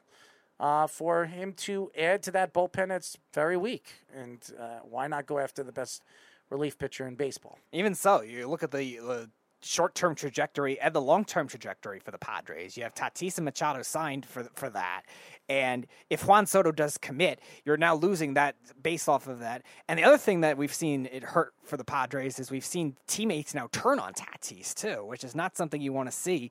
For a guy that had the motorcycle accident in the beginning of the season, the Padres knew they were a good team. They were going to be a bounce back candidate this year. And now with this, the second time, like you see them not necessarily going to win the division, but competing for one of the top three seeds in the uh, National League, one of the five best records in baseball, and all of a sudden you do this. It's not hard to just be careful for that. So, all these teammates coming out and kind of criticizing him, yeah, they have a justification to that. You got to hope if you're the Padres, it doesn't get in their head for the long term, though, too, because they're they had a little bit of a slump since Soto got there. They got swept by the Dodgers, and now they're only hanging on to one of the wild card spots with the Phillies and the Cardinals surging. Yeah, and, and this has been going on with the Yankees, and I expect both teams to figure things out. I the Padres are too good to be this bad. I agree. and and the Yankees are too good to be this bad. So I, I think somebody needs to figure this out. I think uh, management and coaching needs to figure this out, and hopefully both teams get back on track. But they have been horrible since the All Star break. Both the Yankees and the Padres are one of the worst teams in the league since the All Star break. The Padres were like a game and a half up on the Dodgers at the at the end of June, and now all of a sudden they're like eight and a half games back now. And Well, the Dodgers are the best team in baseball. yeah, I, the Dodgers the, Do- the Dodgers have only lost I think two games since the All Star break. So I mean, they've been unbelievable. Yeah, I mean that rotation, but they did lose somebody today. Uh, pitcher. yeah, Buehler's done for the year. Buehler's It out done for the year. It which was is- announced. Yep. Which which is going to hurt them. It- That's gonna that could hurt them in the postseason. He's been the best postseason pitcher. Yeah, so that that's going to hurt them. So uh, as good as the Dodgers have been all year, and Uh, they still have Clayton Kershaw. They still have a pretty decent rotation.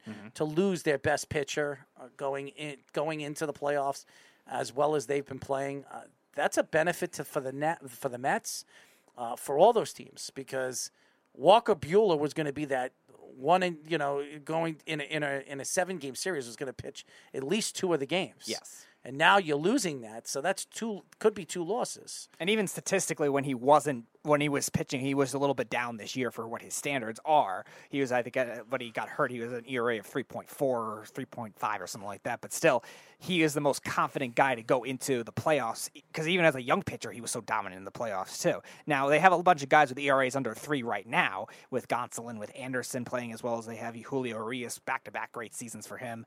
But still, a lot of those guys have been unknowns or inconsistent in the playoffs. Urias was great last year, but that was really it. And then Clayton Kershaw, we know he how streaky he can be, and it's mostly on the negative side for him. So a big loss for the uh, L.A. Dodgers, Mm-hmm. losing arguably their best pitcher, who, by the way, in his career is 46 and 16 with a 3.2 ERA, which Yeah. is still very, very good. And he's a young pitcher. He's still very young. And elbow surgery is a significant. Uh, remind me, Buehler is like the young Clayton Kershaw. Yeah. He's like that guy that they expect to be out there every uh, every five days and, and give you a chance to win. So, and and I, re- I remember Walker was drafted by the Pittsburgh Pirates. Remember that? Sounds about right. In the 14th round. And the Pirates let him go. He becomes great somewhere else. Not surprising. No, no, no. And then they, he he decided to not go in 2012, not to go back. You know, go and then he decided to go into the draft. I, I think I'm reading it. Um, oh, like a supplemental and- draft. or yes, something in like that? Okay. 2015. Gotcha. After 2012, and he was a first round 24th pick. Bet it on yourself, and it ends up working. You go 13 rounds earlier, and, And you don't go to Pittsburgh. And you don't go to Pittsburgh. You go to the best team in baseball. yeah, That- that's a win-win. to, you get to go to a big city and a city that actually cares. Oh, you hope cares about their sports. well, they care. They just don't show up until the third inning. I don't understand that either, by the way. But anyways, Except for football, they don't show up at all. um, what else do we have to get into here? Uh, the Jets and the Giants preseason game to finish up our show for today. And on uh, Thursday, we're going to have Ben um, Benjamin. Yes. Uh, he's a he runs uh, Long Island 495 division for football for youth sports. He will be on from nine to ten on Thursday, and then who do we have? That's the only. I have right? nothing scheduled yet. All right, so we'll we see. so we have Ben on uh, nine to ten, and then the rest is going to be our content and sports and conversation. We're going to get a lot of sports conversation. We might have uh, Gerard um, and um, Mark Everett Kelly on too. So uh, Gerard, I'm sorry, I called him Gerard. So Gerard and Mark Everett Kelly, we're going to reach out to to actually add to our uh, guest list, but um, on Thursday at nine o'clock we'll have Ben from 495 uh, football. Uh, he's going to talk about his son being a top end prospect, uh, top end recruit here in Long Island. Talk about uh, some of the money that some of these college kids are making now. It's it's on the NIL bill that they're giving. Uh, you know, it's crazy, crazy money. He told me so. Uh, it's interesting, and, and and somebody from ESPN wrote an article about you know New York sports and New York football and how where where has New York football gone over the last couple of years. So it's interesting. So uh, I, I read the article; it was a very interesting article. So Ben's going to come in, and as everybody knows, Ben he doesn't know when to shut up. So uh, it'll be fun. I love Ben, by the way, and I think Ben has a, his own opinion towards sports. But I think it'll be very interesting to see what he's going to say about Long Island youth sports. So and, and some of the coaches he he's got a lot to say about too. So. Um, the Jets and the Giants. Why don't Why don't you, Speedy? You're a Giant fan. What did you What were your thoughts to Daniel Jones' first, uh, you know, preseason game? Uh, what did you Did you think he looked crisp? But did did did anything alarm you with Daniel Jones? a couple short throws he missed. They were missing high a lot of the time too, and the simple throws I think are something that he has to start working on too, especially in this system. But I think he did better with other tougher throws. Good, uh, he had two nice throws on the run, uh, one nice twenty-yard pass.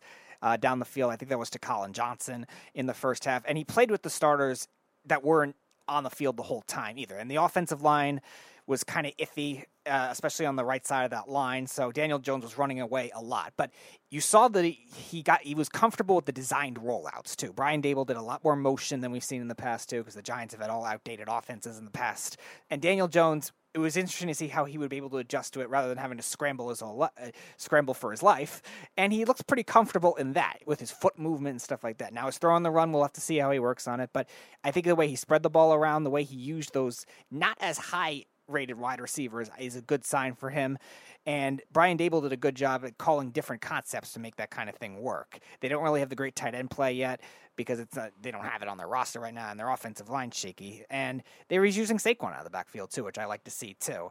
So I think Daniel Jones adjusted to the circumstances well. Did he play great? No, but he played fine. I, I think he was all right, serviceable enough for what he could do, and we'll have to see if he takes the next step. I think the defense played very well. Uh, we saw a little bit of Thibodeaux. We saw what the offensive line could look with Thomas and obviously uh, their new uh, tackle over there on the other side. So I, I, expect this offensive line to be a lot better. Um, understand the o- offense a little bit better when Daboll kind of fits in his two cents and his understanding of what the offense should look like. But uh, I think this is going to help Daniel Jones immensely because of the way that da- that Daboll teaches young quarterbacks how to understand his system. And I think over the last couple of years, especially with the coaches Daniel Jones has had, uh, the system has changed twice. Yeah. And it just doesn't work. You need a system that fits what he likes to do inside and out of the pocket, using his legs and throwing on the run. I think this is going to really work for him. I think using Saquon Barkley in the open field is going to help him. I, I, I think I believe that Daniel Jones is the quarterback of the future of this organization. I think he's a really good quarterback. I think he has the accuracy. Uh, his his understanding on not fumbling the ball the last couple of years has gotten better. Right. I, I think he's I think he's there. I, I just think he needs to be more consistent. And I think they need to put weapons around him to succeed. I think if they do that, they've won with Eli Manning over the years. They can win with Daniel Jones. I think Daniel Jones has a tremendous amount of ability, and he has got a lot more ability than a guy like Eli Manning, who wasn't very good outside of the pocket. So. Uh, I think he could be fun to watch. I think he could be very impressive this year if the Giants put him in the right position to f- not fail. Right. And there's going to be a lot of question marks still with that offensive line and with their receiving core, too, because they both had their own share of struggles and they both have their own share of injuries. Evan Neal still recovering from that knee injury that he had at the end of the season. He didn't look great in the first game. And then Kadarius Toney, too, in the receiving end, still recovering from the knee surgery. He didn't play at all. So they're looking at that. Kenny Golladay, who knows what you're going to get out of him. And the tight end position is a very unknown thing for them right now. They drafted a kid, Daniel Bellinger, in the fourth round. Hopefully he's something, but who knows. And the defense. Robinson looks good. Yeah, Robinson looks good. He a was, guy that I didn't think was the second round. Pick. I didn't either. I thought he was a late third round pick, but he's going to fit at least as some type of slot receiver in this system. I think they could use them like Buffalo. Who knows? Using. He could be. He could be the the the deep threat for them. I mean, very possibly. Yeah, he's fast and he's he he has good hands. Mm-hmm. I could also see him being kind of the versatile type role that the Giants need in this offense too. Whether that's him or Kadarius Toney, they're both very similar. Is going to be another question. But Buffalo has a lot of guys that they made work, even if they weren't great overall receivers. So even if they're not great receivers because of their height or whatever, right away, Robinson can still be in that kind of role too. The Giants have a lot more versatility, even if they don't have the great all around skill yet, because of what Daboll brought to this system. And it showed, even if it didn't score a lot of points, it only got a field goal the first two drives. It moved the ball well nicely and got they got open. It's just a matter of the offensive line and Daniel Jones. As far as the Jets are concerned, the Zach Wilson was a scare. I, I mean. Yeah losing Zach Wilson as early as they that he did, throwing the interception on the first drive, the Jets giving up 16 points in the first two drives for Philadelphia, all alarming stuff. But even with all the alarming stuff, there was some good things about the preseason game. They came back in the second half of the game. They, they some of the young players like Clemons really showed up to the game, really showed how explosive he really could be. Sauce Gardner looked like he was very uh, into the game, on, on the sidelines, talking to the coaches, getting the players wild up. That's something that you want to see from your star corner. I, I, mean, there was a lot of fun things to say about this team and, and what really stood out. Uh, it's just the first team defense did not look good. And even though uh, over the last couple of days I've heard the defense looks fantastic, you got to do it in football games. You got to do it against the acquisition. And they did not do that in game number one. So I expect this week to be better. I expect him to go out there and play better because if you're going to sit here and you're going to tell me, and by the way, shout out to Conklin, who uh, Conklin has been a significant, you know, pick. And, and, and I'm not talking about draft, a, a free agent that they brought in. As much as everybody liked to uh, Uzomah uh, for what he did with the Bengals last year and, and how big of a leader he is, Conklin, I believe, is the number one target on the tight end side of the ball. I think he could do everything. He's strong. He could be a fullback. He could do a lot of different things. And uh, if he could stay healthy, I think he's going to be one of the bigger targets for Zach Wilson and Joe Flacco. Um, defensively, this is a big year for Quinnen Williams. It's a huge year for Quinnen Williams. If Quinnen Williams wants that extension, and he, he still has an option, and the Jets could still give him that option for the fifth year, which means they don't have to pay him next year.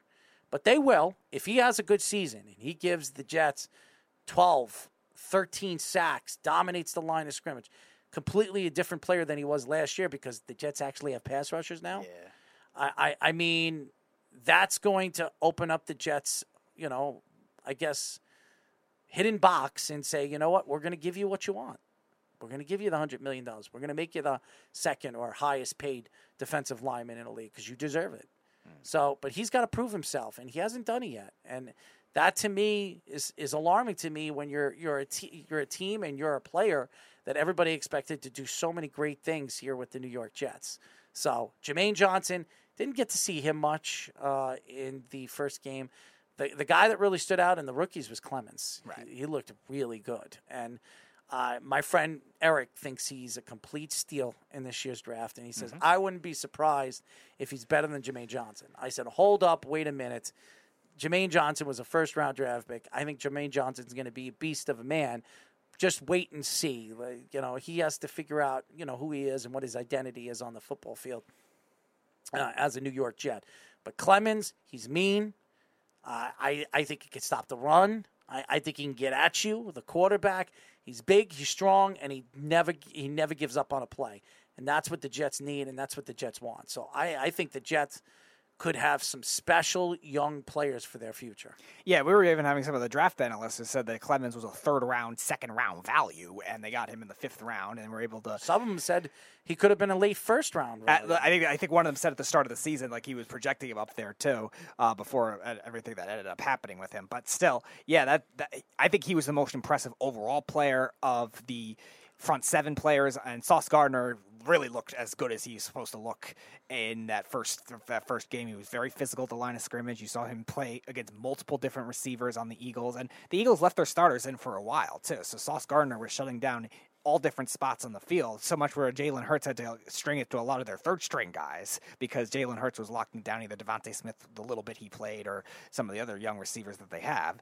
And I think for the edge rushers, I think it'll give them more of a chance against because he was against Hurts against a running quarterback too. It's a tough to judge right away. And Robert Saleh, the biggest weaknesses of Robert Saleh's defenses have always been against running type quarterbacks like that because they don't blitz very often. It's a four three base type defense. They've had their struggles, even in San Francisco. They've had their struggles with mobile quarterbacks like that. So that's something that he's going to have to adjust to. And I think that was a wake up call when it comes to that. As far as the rest of the defense, I think a lot of the young players impressed the most too, and that's a good sign to see. Mhm.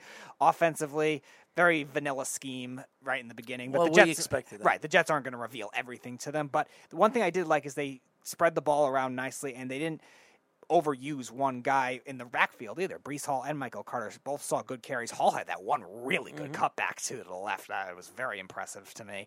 And and Conklin is a very interesting guy because I think he could be their version of Kyle Juszczyk, the do-it-all type thing. But he's going to be a better type tight end. He's not going to be George Kittle good, but he'll be something uh, uh, the second tier, third tier of that with the blocking and the versatility too. And that's what the Jets have been lacking. We, they had three receivers last year that were kind of good, but they didn't have anything else. Now they have a little bit of everything. Well, that's it for our show, ladies and gentlemen. I would like to thank, obviously, uh, Russell Baxter for joining us, the founder of Pro Football Guru. Uh, you know, he writes great stories. He worked for ESPN. Guys, you know, so much talent. And he does so much for the NFL. And uh, uh, thank you to uh, J.C. Allen, uh, the reporter, uh, beat writer for computer reports uh, for Buccaneers uh, football. So shout out to him for giving us the time as well. Um, thank you to all the fans. Happy birthday to Nathan. Yes. Uh, we will be back on Thursday with Ben talking youth sports and college football and where college football is heading when it comes to money and everything like that. And a lot of arguing. So uh, it won't just be Ben; it will be uh, different people. But Ben will be in the studio with us. So uh, a great show lined up for you guys on Thursday and a lot of craziness. So definitely stay tuned. Shout out to all the fans that keep listening to us and all the new fans that just started to listen to us. We are different voices when it comes to sports. We're very unique and we like to make you laugh. And uh, there'll be more fun and more entertainment as we move forward, especially when the summer is over and the heat is completely gone. But thank you for all the fans. Shout out to everybody. Stay safe, stay clean, and keep listening. Thursday, 9 p.m., Sports Loudmouth. So keep tuning in. Uh, I guess that's it, Speedy. You have anything to say before we go? I do not. All right. Uh, hopefully your mo- your grandmother feels better. Yes, thank you. And uh, we'll be back Thursday. Good night, everybody. It's the Worldwide Sports Radio Network.